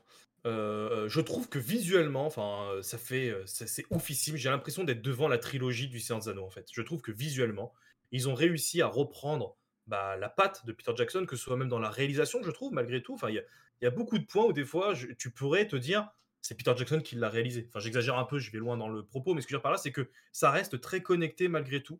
Euh, malgré que ce soit pas du tout les mêmes créateurs, ce soit pas du tout le même délire et tout. Donc euh, ça déjà je trouve ça plutôt bien. J'avais un peu peur sur les premiers épisodes que ce soit un peu comme la série sur Apple TV+, euh, Foundation, où visuellement c'est très joli, mais qu'en fait ça raconte très peu de choses et qu'il y ait beaucoup de magouilles visuelles, tu sais, pour, pour te faire faire, pour te montrer des choses avec un peu de budget. Là clairement le budget est long. tu, le, tu, le, vois. Et le scénario, j'ai eu un peu de peur au départ, qui en fait, il racontait pas grand chose. Je 500 millions de dollars par épisode, par, par, par saison. Par saison. Donc non, non, en, vrai, le, budget est long, visuellement c'est oufissime. Le scénario, j'avoue que j'ai eu un peu de mal au départ, parce que, je sais pas, il y avait des trucs qui me semblaient trop classiques, tu vois, et euh, je sais pas trop où est-ce qu'il voulait en venir, et, et, petit à petit ça se met en place, et j'ai trouvé ça euh, ultra intéressant. Je suis assez d'accord avec Clément que le côté euh, un épisode par semaine s'y prête très bien. Par contre, je comprends pas leur délire de sortir le vendredi à 4h du matin l'épisode. Enfin, c'est encore une fois, c'est un, con... un concept. Euh, les pour non, Twitter, Non, mais franchement, c'est un, un, délire, je comprends. Ils veulent faire un peu comme Game of Thrones, tu vois, mais toutes les séries comme euh, Netflix ou autres, ça sort tout le temps à 9h du matin, mais eux, non, pour cette série-là, c'est 4h du matin. c'est vraiment. Euh, non, non, en vrai, c'est vraiment cool. par contre, ce que j'aime pas, moi, c'est tout ce qui est critique sur l'actrice principale, entre guillemets, qui est Galadriel. Galadriel où on est toujours en train de te dire sur le premier épisode où elle défonce l'orque, tu sais, en passant par le, le bouclier compagnie, tout le monde est là en train de s'insurger, ouais, mais qu'est-ce qu'ils ont fait à l'univers Tolkien et compagnie? Sauf que dans Peter Jackson, quand il avait Legolas qui était insupportable et qui glissait sur un, sur un skateboard pour tuer du monde ou sur un éléphant pour défoncer tout le monde, ça gênait personne. Mais dès que c'est une femme, tout d'un coup, ça, ça hurle euh, au wokisme ou je sais pas quoi. Là, des fois, tu te dis, il y a des débats qui sont, euh, qui sont assez aberrants. Et euh, elle a ce côté hautain l'actrice au départ j'ai eu beaucoup de mal mais en fait c'est les, elfes en fait qui sont comme ça en fait et je trouve qu'elle le joue très bien. Elle est très elle elle est dans sa guerre elle est dans son monde et tu vois elle fait pas de concessions quoi. Elle, quand elle débarque dans la ville et qu'en gros elle, veut se battre limite contre tout le monde en disant ben venez se battre avec nous ça t'a du milieu j'en ai rien à foutre de votre histoire tu vois. Enfin elle, est assez hargneuse entre guillemets mais franchement c'est je trouve que voilà c'est le côté très elfique il faut il faut, il faut, euh, il faut apprécier. Moi, je sais que Legolas c'était l'un des persos qui me gavait le plus dans le Seigneur des Anneaux. Donc. Euh... Mais moi, justement, sur son, sur son personnage, alors, dans les deux derniers épisodes, c'est vraiment remis en, en état parce que tu. En fait, toutes les critiques que tu pouvais voir sur Twitter là, concernant sur son caractère, euh, alors qu'elle était censée être déjà sage, parce qu'elle a je sais plus quel âge déjà à ce moment-là. Mmh. Mais justement, tout ça, en fait, arrive dans la série, ou même dans la série, ils le disent, ils sont en mode tu te laisses bouffer, quoi. C'est pas normal. Et, c'est, quelque chose d'intéressant parce que justement, là, on commence à voir son. Même elle, la compréhension de son état et, ce qui va s'en suivre. Après, moi, il y a des choses sur lesquelles je suis un peu plus paumé. Enfin, quand, quand, quand, quand je regarde les critiques, t'as tout et rien. Et euh, je sais qu'il y a beaucoup de personnes euh, que, j'ai entendu dire euh, c'est n'importe quoi, Galadriel n'a jamais été une combattante, elle n'a jamais, elle n'est pas censée combattre, censée être une sage et tout. Et t'es à côté des mecs qui disent bah attendez, euh, tu regardes les écrits de Tolkien, et il te dit qu'elle a fait telle bataille, telle bataille, euh, elle est décrite comme étant euh, presque comme un homme en termes de, de, de, de, capacité au combat. En, fait, tu dis juste tout le monde, personne n'est d'accord. Quoi. Mmh. C'est c'est ça. Ouais, dans, un, dans un univers qui est adulé par beaucoup de personnes, tu commences à rentrer dans ce genre de, situation. Galadriel, dans la série, elle aurait là 2200 ans hein, quand même. 2200 ans, et ben alors? Voilà. Donc, euh, non, mais après, normal qu'elle marche un peu sur tout le monde en termes de, de pouvoir. Quoi. C'est, alors, par contre, moi j'ai vu des critiques que je trouve constructives, par exemple, pour reprendre l'histoire du troll, où je suis sur une vidéo d'un mec qui dit Fais-moi, ça me gêne pas que justement euh, une elfe qui a, qui a, des milliers d'années d'expérience éclate un troll sans 2-2. Mais ce qu'il lui n'aime pas, c'est euh, l'aspect too much de, de, de, la scène en fait, et de faire des mouvements inutiles, de faire des choses qui n'ont aucun intérêt en fait, autre que de finir ce truc-là, tu vois. Enfin, qui est un peu Après, c'est du spectacle. Mais tu vois, par contre, un truc que j'aime beaucoup, c'est aussi la partie nain. Parce que c'est vrai qu'on n'a jamais vu dans les films la partie naine avec leur mine et compagnie. Et je trouve que la bromance, entre guillemets, avec Elrond est vraiment géniale. Euh, je trouve vraiment cette partie-là. Elrond, qui est, qui est un personnage, l'acteur, il a, il a un physique, franchement, il le. Enfin, il a un physique d'elfe en fait. Clairement, je trouve que lui, pourtant, il a, il a les traits super carrés et tout. Enfin, je trouve qu'il est vraiment. Pourtant, il a joué Ned Stark dans la saison 6 ou 7 de Game of Thrones euh, quand, quand, quand Bran voyage dans, dans, le temps, entre guillemets. Mais tu sais que je me suis posé la question. Où est-ce que tu l'as déjà vu Ah, mais oui, bah, c'est Ned Stark. Exact. Bah non, en vrai, je trouve que là, pour le coup, il le, il le joue très bien. Je trouve que l'histoire avec les nains aussi est très bonne. Mais par contre, j'ai un peu cette crainte, c'est ce que je disais tout à l'heure en début d'émission, qu'on soit sur une saison entre guillemets qui te présente un peu l'univers, qui te présente un peu les enjeux, et que ça se termine un petit peu, et que tu as hâte de voir la suite. Et si tu me dis qu'il n'arrête pas avant 2024, ça va me foutre le démon, quoi. Je me dis, putain, ça fait chier, quoi, d'attendre. Mais après, quand tu vois le temps qu'ils prennent et quand tu vois visuellement ce que ça donne, ça n'a rien à voir avec Miss Marvel. On a oublié d'en parler, mais des effets ah, spéciaux où elle est en mode Hulk qui sont horribles parce que Marvel ne laisse pas le temps aux effets spéciaux de, de se faire. Là, ils ont vraiment laissé le temps, et quand tu laisses le temps, bah, ça fait des choses magnifiques. Ouais. Euh, je vais donner mon avis. Une, euh, j'allais dire, je les ai regardés euh, plusieurs fois les deux premiers Clément, parce que souviens-toi, on les avait vus ensemble. les deux premiers, j'avais terminé en disant ouais, parce que ok, c'est joli, mais en gros, qu'est-ce que ça va raconter? Je les ai regardés dans un environnement beaucoup plus calme que la première fois.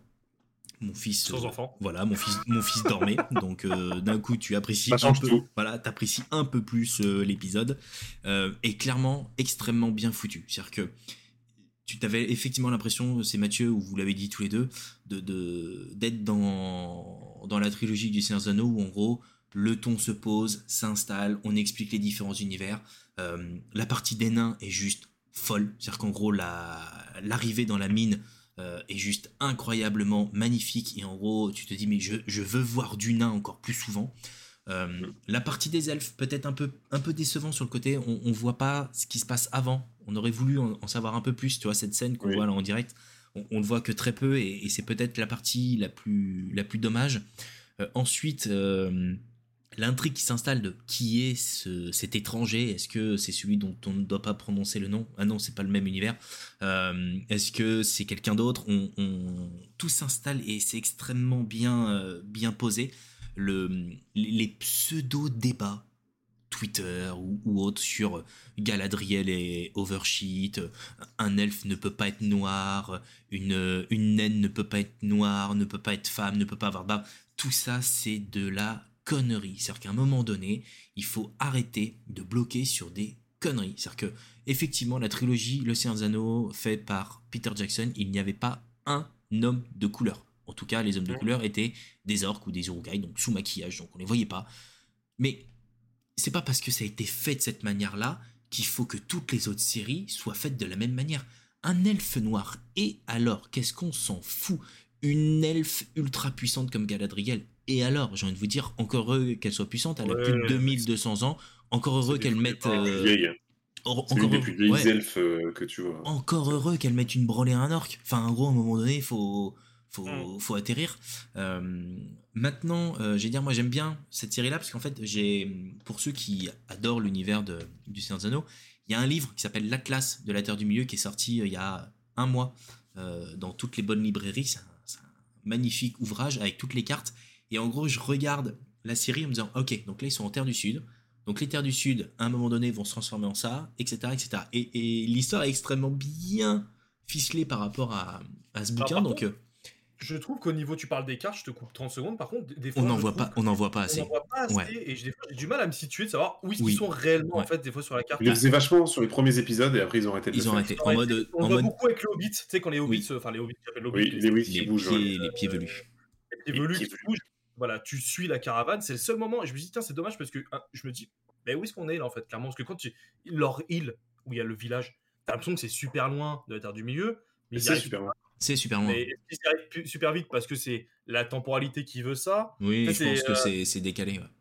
Ouais, ouais je sais bon.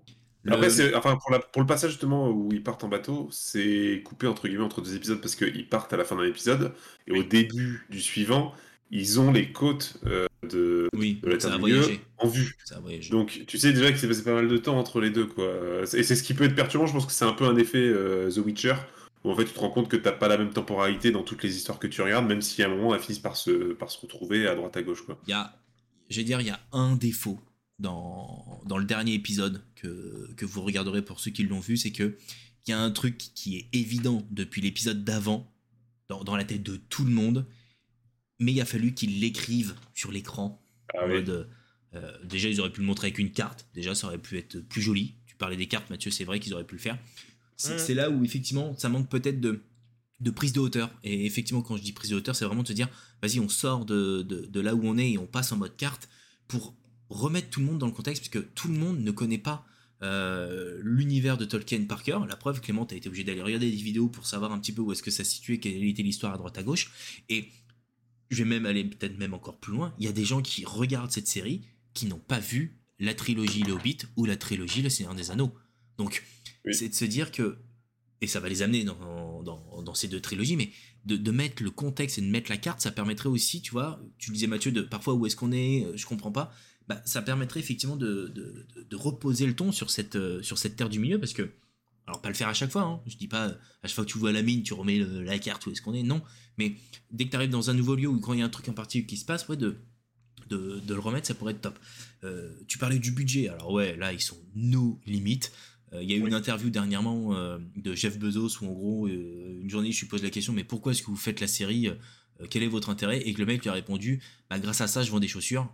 ouais, ok, on a compris, le gars, c'est pas parce que tu as pris un abonnement Amazon Prime, c'est surtout parce que tu achètes plein de trucs sur, son, sur sa plateforme. Peu importe. Ce qui m'a fait beaucoup rire, c'est qu'il a quand même dit ils m'ont ils m'ont jamais écouté, je leur ai fait plein de propositions, il y en a aucune qui a été validée, ça m'a fait mourir de rire parce que le mec Jeff Bezos, il arrive, il pose les thunes, il dit ouais j'aimerais bien faire ça. Ils ont dû dire oui oui c'est bien Jeff, euh, c'est cool. Ouais. Bah bon, c'est bon. Franchement, chacun son job, retourne faire ce que tu as à faire, laisse-nous faire. Va vendre, tes, va vendre tes pompes et lâche-nous la grappe. ça me fait rire parce que, parce que, la série elle fonctionne, tu vois, donc après il pourra même pas leur tomber dessus en disant hé les gars je vous ai dit de faire ça, vous m'avez pas écouté, euh, ça fonctionne pas, tu vois. c'est... Euh... Si on part sur la partie hypothèse spoil, on va faire. Alors d'après vous, je vais vous poser deux questions. Qui est l'étranger et qui est Sauron? Si on, si on, et même vous dans le, dans le chat, je veux bien que vous donniez votre avis, puisque Alors, j'aimerais que les avis soient partagés. Juste pour, pour rappeler, c'est celui qui tombe dans la météorite dans le premier épisode, qu'on voit à la fin du premier épisode. Euh, donc pour moi, je pense que c'est soit Gandalf, soit Saruman. Ça me semble l'un des deux. En fait, de faire autant de suspense sur l'un des deux, je pense que c'est pas un perso qu'on connaît pas. Je pense que c'est un perso qu'on connaît. Sinon, ils nous auraient dit des départs qui c'était. Enfin, ils auraient pas joué autant le suspense là-dessus. Tu penses? Pour moi, je, sais que je vais prendre tout le monde de court. Parce que, je pense, parce que clairement, je pense que Sauron, je pense que Sauron, c'est la petite pied velue qui découvre Saruman. parce que elle fait que de la merde à chaque fois. Et dès qu'elle fait quelque chose, ça part en vrille. Je pense que c'est le mal incarné.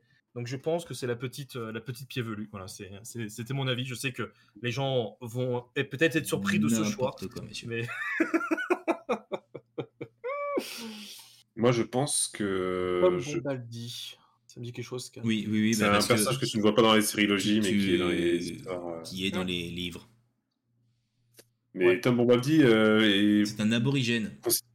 Enfin, il est considéré comme étant limite plus vieux que, que, que, les elfes, donc euh, ça m'étonnerait que ce soit lui. son origine est inconnue, il me semble. pour moi, pour moi, l'étranger, effectivement, ça pourrait, je suis pas 100% sûr, mais ça pourrait coller avec un Saruman. Euh, Saruman d'époque, parce que je me rappelle de, euh, de la période où euh, les Ents, comment il s'appelait, Silverbarb, décrivaient Saruman comme étant un mec qui passait du temps à venir les voir, à papoter avec eux, donc était différent de celui que nous on connaît du Saruman méchant, entre guillemets. Oui, mais le mhm. Saruman méchant qui était converti par le Palantir, on est d'accord? Oui, oui, il devient méchant à partir de. Bah, dans le Hobbit, on le voit hein, déjà. Ok, on est bien d'accord. Dans, le Hobbit, on le voit aussi, le Palantir, à un moment donné, il le monte là quand il. Il y en a plusieurs. Il y en a plusieurs des Palantirs, c'est pas l'ancien. D'accord, mais lui, c'est pareil, c'est un pouvoir de Sauron, non? Il est pas là pour courir. Alors, en fait, le problème des Palantirs, c'est qu'il te file des visions et tu sais pas qui en a d'autres, en fait. Tu peux ah, communiquer d'un Palantir à l'autre. Et en fait, justement, ils te sous-entendent que bah, Sauron en a un, euh, Saruman en a un, et en fait, ils causent entre les deux euh, grâce à ça. Donc... Et c'est comme ça. En, fait, dès, dès que. Enfin, pour moi, Saruman, il n'a pas été corrompu, c'est que Saruman a vu enfin, voyez Sauron comme impossible à vaincre et en mode bah, autant se ranger de son côté plutôt que d'essayer de le défoncer. Mais pour moi, ça serait potentiellement lui. Euh, ce serait potentiellement Saruman qu'on voit là. Et pour moi, vraiment, j'ai un énorme doute sur. Euh... Merde, j'ai oublié son blaze. Le roi des terres du Sud. Ok. Euh, en Sauron Ouais. Comment il s'appelle? Merde, j'ai oublié son nom. Ah, bah Aragorn, tu veux dire celui qui. Non, non, pas. celui qui est effectivement la gueule de Aragorn, que, qui aurait fait un très bon Isildur. Albrand. merci. Albrand. Merci. Albrand, Albrand, franchement, j'ai un énorme doute pour, penser que c'est lui Sauron. Alors. Ah, tu sais qu'en vrai. Je vais vous donner mon. Oui, vas-y. En vrai, pour moi, le Sauron, ça peut être aussi le chef des elfes. Je le trouve super chum. Celui non, mais il est connu. Mais non, c'est Gil-galad. C'est Gil-galad, Mathieu. Donc Gil-galad, c'est vraiment un roi, c'est un mec bien. ah, ok, d'accord. Il a été connu et tout. Albrand, c'est un peu l'inconnu. Alors Albrand, il pourrait être le premier Nazgûl. Effectivement, je suis d'accord avec aussi ce que dit Lord Fabius. Mais en fait, le truc avec Albrand, c'est que il a trop de trucs suspicieux. C'est-à-dire que déjà, le mec est meilleur forgeron que les forgerons de Numénor qui ont des qui, qui beaucoup plus que des humains standards, donc qui sont censés avoir une meilleure expérience, qui ont quand même des guildes de forgerons, et le mec il débarque en étant censé être un humain standard et être meilleur que eux. On connaît euh, un forgeron nommé étant euh, méchant, et le mec était quand même le, le magicien de, euh, de, de, la divinité forgeron c'est quand même pas anecdotique. Et l'autre fait qui me paraît ultra étrange, c'est dans l'épisode 6, le... les échanges qu'il a avec l'elfe, le méchant elfe dont j'ai aussi oublié le nom, c'est fou, mm. euh, sont extrêmement bizarres. Je veux dire, le mec a une haine incroyable pour ce personnage-là, qui ne le reconnaît absolument pas. Euh, il lui demande d'ailleurs en mode Est-ce que tu sais qui je suis? L'autre lui dit pas et il répond pas. T'es en mode pourquoi tu. C'est quoi cette histoire? C'est trop bizarre, sachant qu'en plus l'autre dit avoir tué Sauron. Tu dis, bah pourquoi est-ce que ça serait pas ça? Et qu'il le reconnaît pas parce qu'il peut, parce que Sauron change. Ah, ouais, ok, je vois ce que tu veux dire. Ok, je, je, je vois, mais je suis partagé quand même sur, ce, sur, cette, euh, sur cette hypothèse. Parce qu'il est trop bizarre en fait, il arrête pas de switcher. Quel, aurait été son intérêt? Parce qu'on sait que Sauron, il change de forme. On le sait. On sait, c'est un grand sorcier et en gros, on, sait qu'il avait ce pouvoir d'attraction et de manipulation. Autre information que j'ai appris en regardant un peu les vidéos, Sauron, euh, euh, après la, défaite de Morgoth, a eu une période euh, tiraillée entre guillemets entre le bien et le mal, à vouloir entre guillemets ce que décrit d'ailleurs l'elfe, à dire qu'il voulait sauver la Terre du Milieu, mettre un ordre, etc. En fait, il est un peu tiraillé et tu retrouves ça chez Albrand. Que tu tiraillé un peu entre les deux.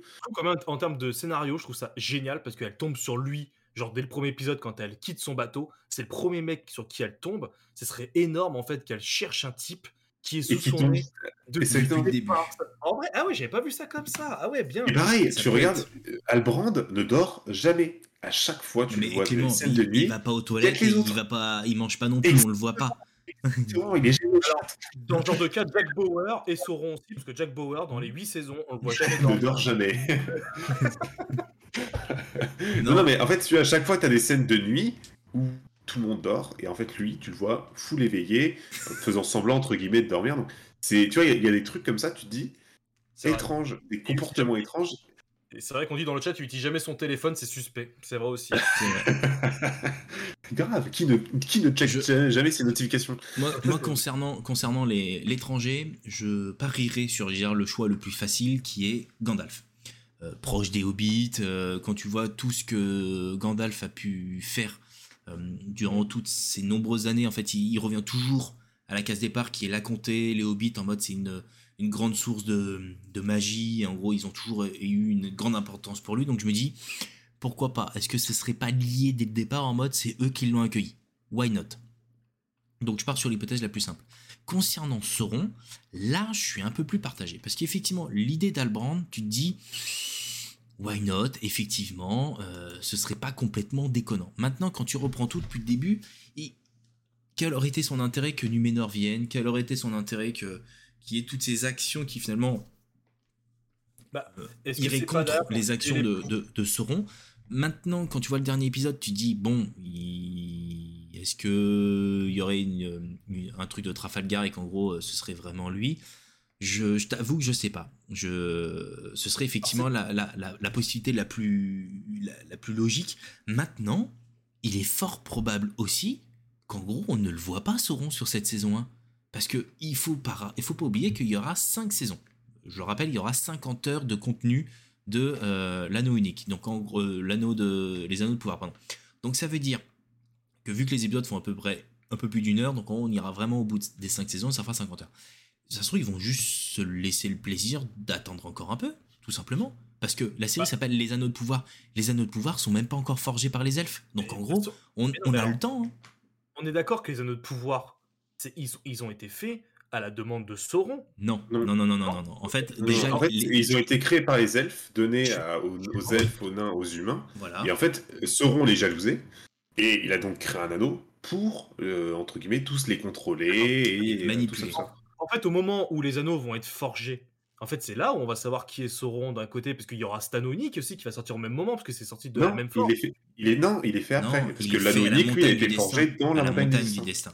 Alors que les autres Ah. anneaux sont, sont faits dans la forge qui est en train d'être fabriquée actuellement par les elfes et par les ça nains. fait super longtemps que je les ai pas revus, les, euh, les films. hein.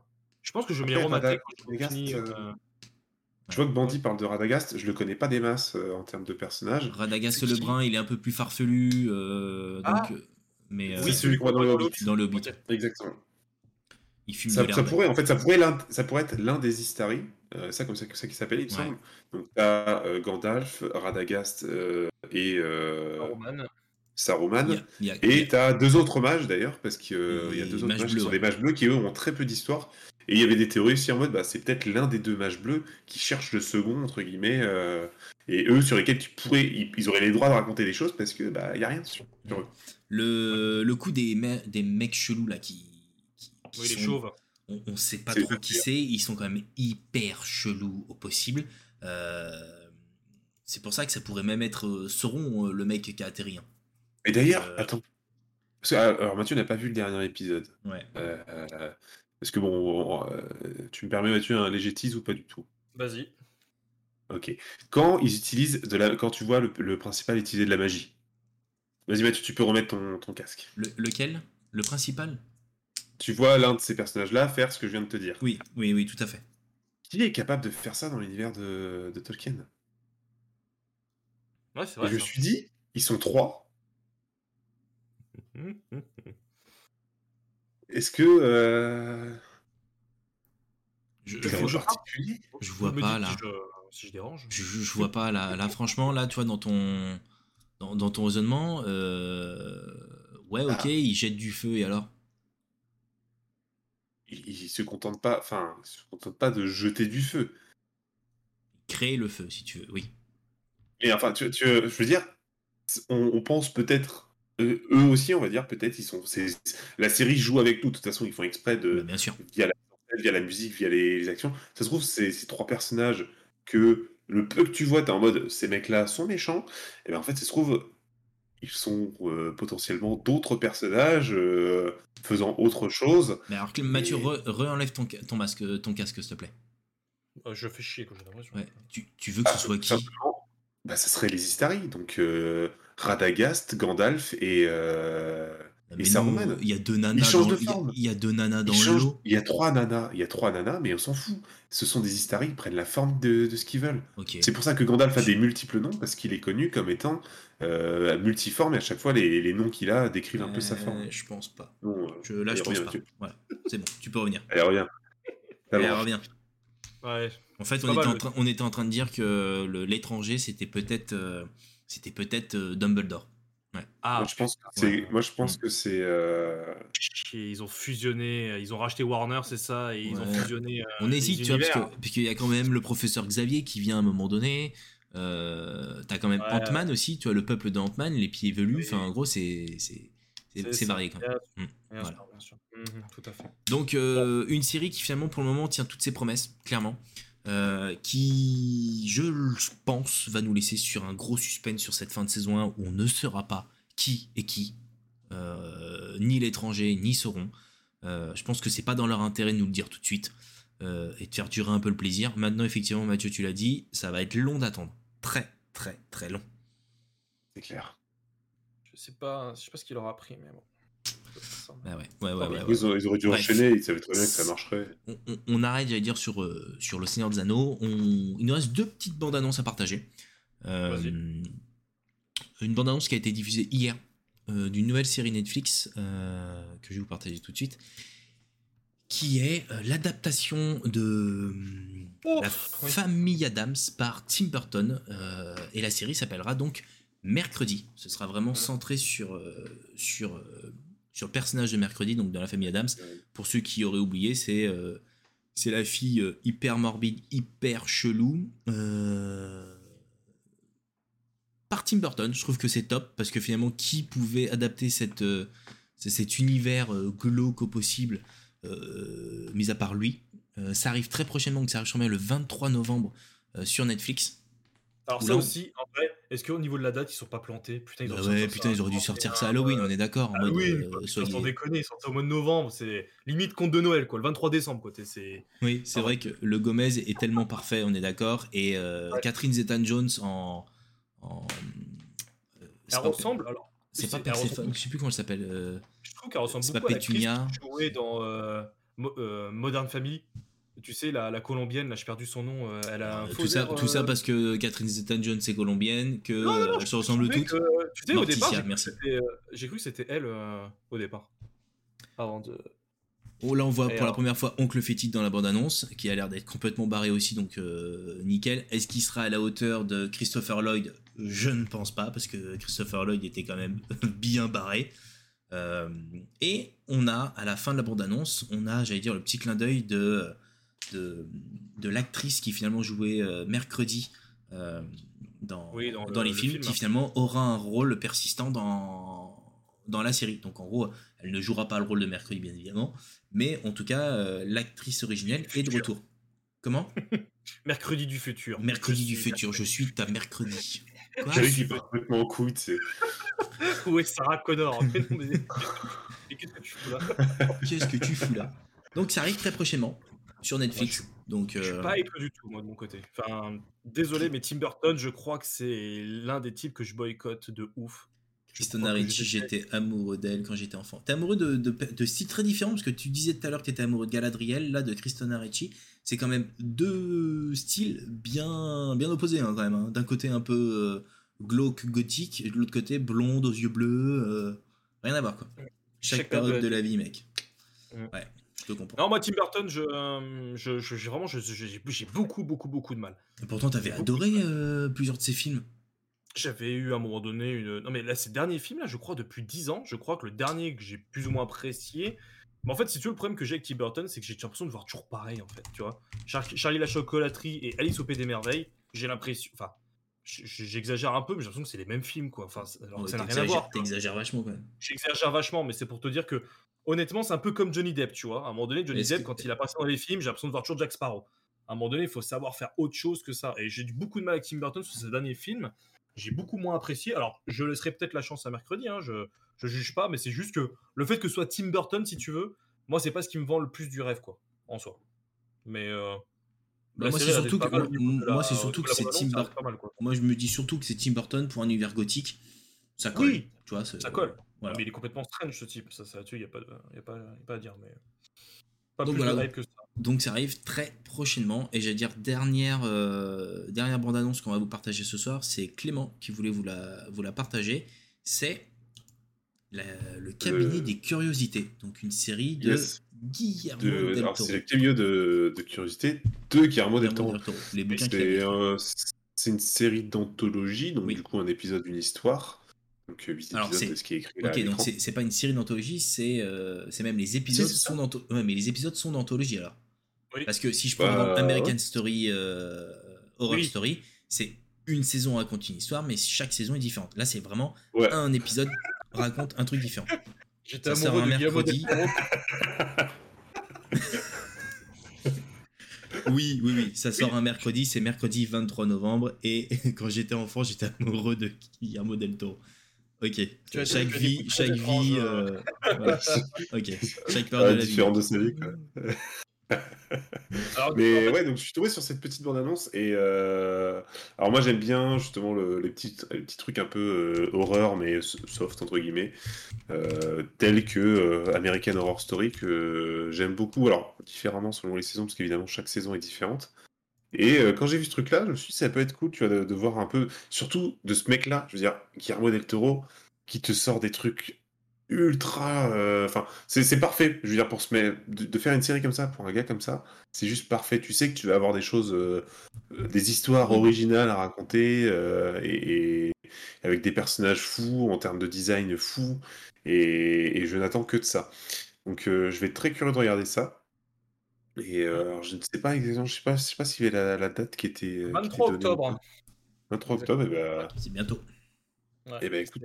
C'est en octobre, je suis sur le compte Netflix là, je te le redonne tout de suite, mais c'est en octobre que ça sort. Je crois que c'est le 23 ou le 27 octobre. le 25 octobre, exactement.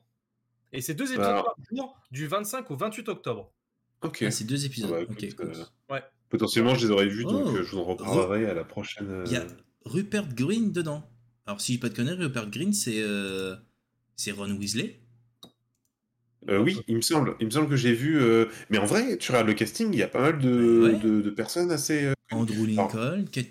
Parce qu'en fait, j'ai fini cette bande-annonce-là, mais c'est pas celle sur laquelle j'ai été tombé. Ah non, je t'en ai, ai filé une autre. Je sais pas si ça fait gaffe. Non, tu m'as pas filé d'autres. Si, j'ai changé le lien en fait. Ah, t'es relou. Eh Pour voir si tu suivais. Exactement, t'as pas suivi. Il y, a une autre balance où justement tu vois un peu plus de, d'acteurs, parce que là en fait c'est un peu plus du teasing euh, qu'autre chose. Euh, euh, mais en tout cas, voilà, je, pense qu'on en reparlera au prochain. Mais tu vois, comme studio. De plus en plus, Netflix, ils font, ils font des séries maintenant qui diffusent plus en, en, un seul bloc. Ils font de plus en plus ça, tu vois. Alors là, après, c'est, fait, pour, Halloween, tu vois, donc ils font deux épisodes par, par, euh, par jour. Mais de plus en plus, j'ai l'impression qu'ils changent un peu leur fusil d'épaule. Et je sais que ça fait partie d'une des choses qu'ils veulent changer pour la partie animée. Euh, de diffuser maintenant qu'un épisode par semaine pour les, pour les animés, par exemple. Plutôt que diffuser les séries complètes. Mmh. Ok. Ah, mais moi j'aime bien, enfin je trouve que ça, ça va dépendre des séries. Certaines séries euh, sont faites pour être bouffées d'une traite et d'autres sont, sont mieux diffusées petit à petit. Quoi. surtout si c'est une série d'anthologie, c'est bien, tu vois, je pense à euh, Love, Robot and Death, euh, vu que chaque épisode, voilà, je le dis toujours à l'envers, euh, vu que chaque épisode est différent, c'est très bien que ce alors là ils les diffusent en plus tous d'un coup, mais moi je sais que je les regarde pas tous d'un coup parce que trop d'histoires à la suite et en plus elles sont un peu glauques. Euh, t'as besoin de coupures. Des fois c'est décevant parce que tu regardes un épisode qui te plaît et en fait t'enchaînes avec un autre qui va être qui est différent, alors que t'aurais voulu revoir un peu les mêmes vibes, un peu le même truc et tu vas être déçu. J'ai beaucoup de euh. mal avec cette série-là. Ils avaient fait pareil avec Star Wars Vision. Tu sais, vous avez fait demander des, animés euh, japonais de faire des. Et j'avais trouvé certains épisodes très inégaux par rapport à d'autres, autant visuellement que, que au niveau du scénario. Quoi. Mais, mais moi, tu vois, enfin, Del Toro, c'est un, génie quoi. J'ai regardé le dernier film que j'ai regardé, c'est euh, La forme dans l'eau. Non, c'est quoi? C'est la, ah, ça, la, forme de l'eau. La forme de l'eau. La forme, de l'eau que j'ai trouvé euh, oufissime, alors que il se passe rien dans le film. Mais euh, j'ai eu beaucoup de mal moi avec ce avec cette série, adoré. avec ce film pardon. J'ai adoré moi. J'ai trouvé ça glauque, chelou. Ah. Ouais, mais j'ai trouvé ça glauque et chelou. J'ai eu du mal. J'ai eu du mal. Bah, c'est du Guillermo del Toro, quoi. moi, j'aime bien justement ce mec-là. Il te sort des trucs, des designs euh, originaux, euh, un peu farfelus tout le temps. Et je serais assez. Et puis en plus, c'est le genre de truc que j'aime bien regarder. Donc, euh, je vais sans doute me les faire. Mmh, c'est clair. Mais tiens, il y a, un autre truc, parce qu'il y avait le To Doom en fait de Netflix, l'espèce de conférence où ils annoncent pas mal de trucs. Il y a eu énormément de choses. Il y a et, et une annonce que j'aurais voulu qu'on. J'ai complètement zappé d'en parler, c'est la suite de À couteau tiré qui arrive le 23 ah décembre euh, sur, euh, sur Netflix. Totalement. Avec, euh, Daniel Craig qui joue le professeur Blanc. Non, comment il s'appelle professeur? Si, si, c'est Blanc. Ouais. Et, et, franchement, ça a l'air d'être pas mal. Maintenant, j'ai un peu peur que le premier m'avait un peu surpris sur pas mal de choses. Il avait fait un petit peu un. Il avait une façon de raconter l'histoire. J'ai peur qu'ils veulent en faire des caisses dans le deuxième, tu sais, pour dire je vais encore vous surprendre avec des ficelles, toi, alors que tu, tu, le vois, tu vas peut-être le voir venir. J'ai peur de ça, tu sais, de la surenchère. De, je vous ai surpris avec le premier, donc je vous fais un deuxième. Et je vais d'aller encore plus loin dans le, dans le surprenant et que ce soit un peu un flop. Mais euh, le casting a l'air d'être fou, l'histoire a l'air d'être pas mal et tout. Donc, euh, cette espèce de huis clos dans un bateau, là, c'est la suite, là. À couteau tiré, c'est vraiment pas mal, quoi. T'as as aussi, euh, as aussi la suite de Tyler Reck. Oh, j'ai euh, jamais vu celui-là. Putain, il était dans ma liste. J'ai jamais fait, jamais pris le temps de le faire. Film interdit au moins de 18 ans de Netflix qui avait cartonné à sa sortie avec le, le, meilleur démarrage. Euh, avec le meilleur démarrage pour un, pour un film Netflix. Euh, avec une fin où finalement on se demandait s'il y aurait une suite ou pas. Et finalement, ils l'ont très vite annoncé que bah oui, il y aurait une suite, ce qui était plus ou moins évident. là, ils veulent mettre encore la surenchère encore plus loin. C'est-à-dire que la violence du premier, qui était quand même assez dingue, bah là ils se disent allez, hop, on va élever le niveau. Et, et ça change tu vois pour pour Chris Hemsworth de son rôle de débile de, de, Thor à des moments, là il est pas du tout débile, il est bourrin, il, est, il réfléchit puisque finalement il a pas trop, il a pas trop de choix, il faut qu'il soit intelligent sur le terrain. Et là tu vois cette scène où en gros il se passe la caméra les mecs en mode voilà. c'est clair. Elle est, elle est dingue, en mode je vais la remettre parce que les mecs se passent la caméra d'une voiture, regarde, hop, passe la scène, vas-y récupère-la et hop continue. Alors tu, tu, dis ça, mais il y avait le film Athéna là qui est sorti sur Netflix et ils ont montré aussi et c'est ouf. Alors le film a l'air d'être naze en soi. Enfin l'histoire. L'histoire est, ouais, l'histoire est pas non plus. Euh... J'ai l'impression qu'en termes de réalisation, les mecs ils sont en moto, qu'il y en a qui est sur la qui est sur la caméra comme ça, qui file la, la, la, caméra à l'autre à l'intérieur, tu sais qui est dedans et tout. C'est c'est ouf quoi. C'est oufissime. Je, je, je, suis toujours impressionné de ce côté un peu réalisation et tout. Euh, J'ai regardé aussi un film sur Sicario. Je sais pas si vous avez vu le film Sicario. Ils avaient fait Magnifique. Alors le, le, le, 1 est bien meilleur que, euh, le 2. Le 1 c'est De Villeneuve qui l'a fait. Voilà. Le 2 c'est pas lui. Et en fait pareil, il y a un mec à un moment donné qui veut une scène où il veut un 360 dans un, dans un gros jet là, enfin bah, les gros 4x4 là euh, américains. Et ils ont dû monter une caméra en 360 pour être à l'intérieur et tout, qui passe dans tous les sens. Ça a été une, un, complexe technique. Je trouve ça génial quand tu suis un petit peu ces, euh, ces histoires là et tout au niveau, du, au niveau de la réalisation. Non, non, euh, on, toi, on, critique euh, les plateformes de streaming qui tuent le cinéma. Je, trouve. Alors après, les, réalisateurs de films te diront que euh, faire un film pour le cinéma, c'est pas pareil en termes d'expérience. Mais tant que les gens regardent et prennent du plaisir et qu'en gros, ils, regardent ça sur leur téléphone portable ou, sur leur trône ou sur leur iPad, pourquoi pas? Mais dire qu'ils tuent le cinéma, je suis pas d'accord parce qu'en fait les mecs mettent quand même les moyens, tu vois. Enfin, on, parle quand même de là, on vient de parler de, de Tyler Rake 2 où finalement ils mettent quand même les moyens pour faire un film. On parle de, de la série Le Seigneur des Anneaux où les mecs mettent quand même un budget équivalent à un film. Enfin, euh, mais tous les studios sont pas capables de mettre autant d'argent que Amazon ou Disney. Amazon, Mathieu, c'est pas. À la base, c'est pas. Dans les effets spéciaux, donc, à, euh. la base, c'est pas un studio Amazon. C'est là où, où, ça devient. Pas un studio, mais ils ont des thunes tellement. Regarde, c'est comme Apple. À la base, c'est pas un studio et aujourd'hui, ils ont une plateforme, ils produisent des séries qui ont été euh, nominées plus d'une fois, qui ont gagné des trucs et tout de ouf, tu vois. Parce que ça aussi, pareil, putain, je voulais en parler, j'ai complètement zappé, mais après l'émission va durer 3 heures, je vais arrêter là-dessus. Mais gros coup de gueule pour les Emmy Awards. Genre, Better Call Saul ne gagne pas un seul Emmy Award. Ouais, on en a pas parlé, j'avoue. Je trouve ça, mais. Scandaleux. Ah oui, c'est scandaleux. Scandaleux quand tu vois ce qu'il a gagné en face que Better Call Saul, qui était nominé, je crois, sur 16 7 ou Non, 16. autant 16 fois Ouais, je crois 16 fois. Hein. C'est énorme. Et qu'il ait rien gagné, c'est un scandale. Rien gagné, c'est un scandale. Honnêtement, c'est un scandale. Ça aurait été euh, Breaking Bad, il aurait tout eu, parce que c'est une histoire de nom. Et là, vu que la série, elle a moins l'aspect populaire que, que ça, bah, elle, a, elle je trouve que c'est bon, bref.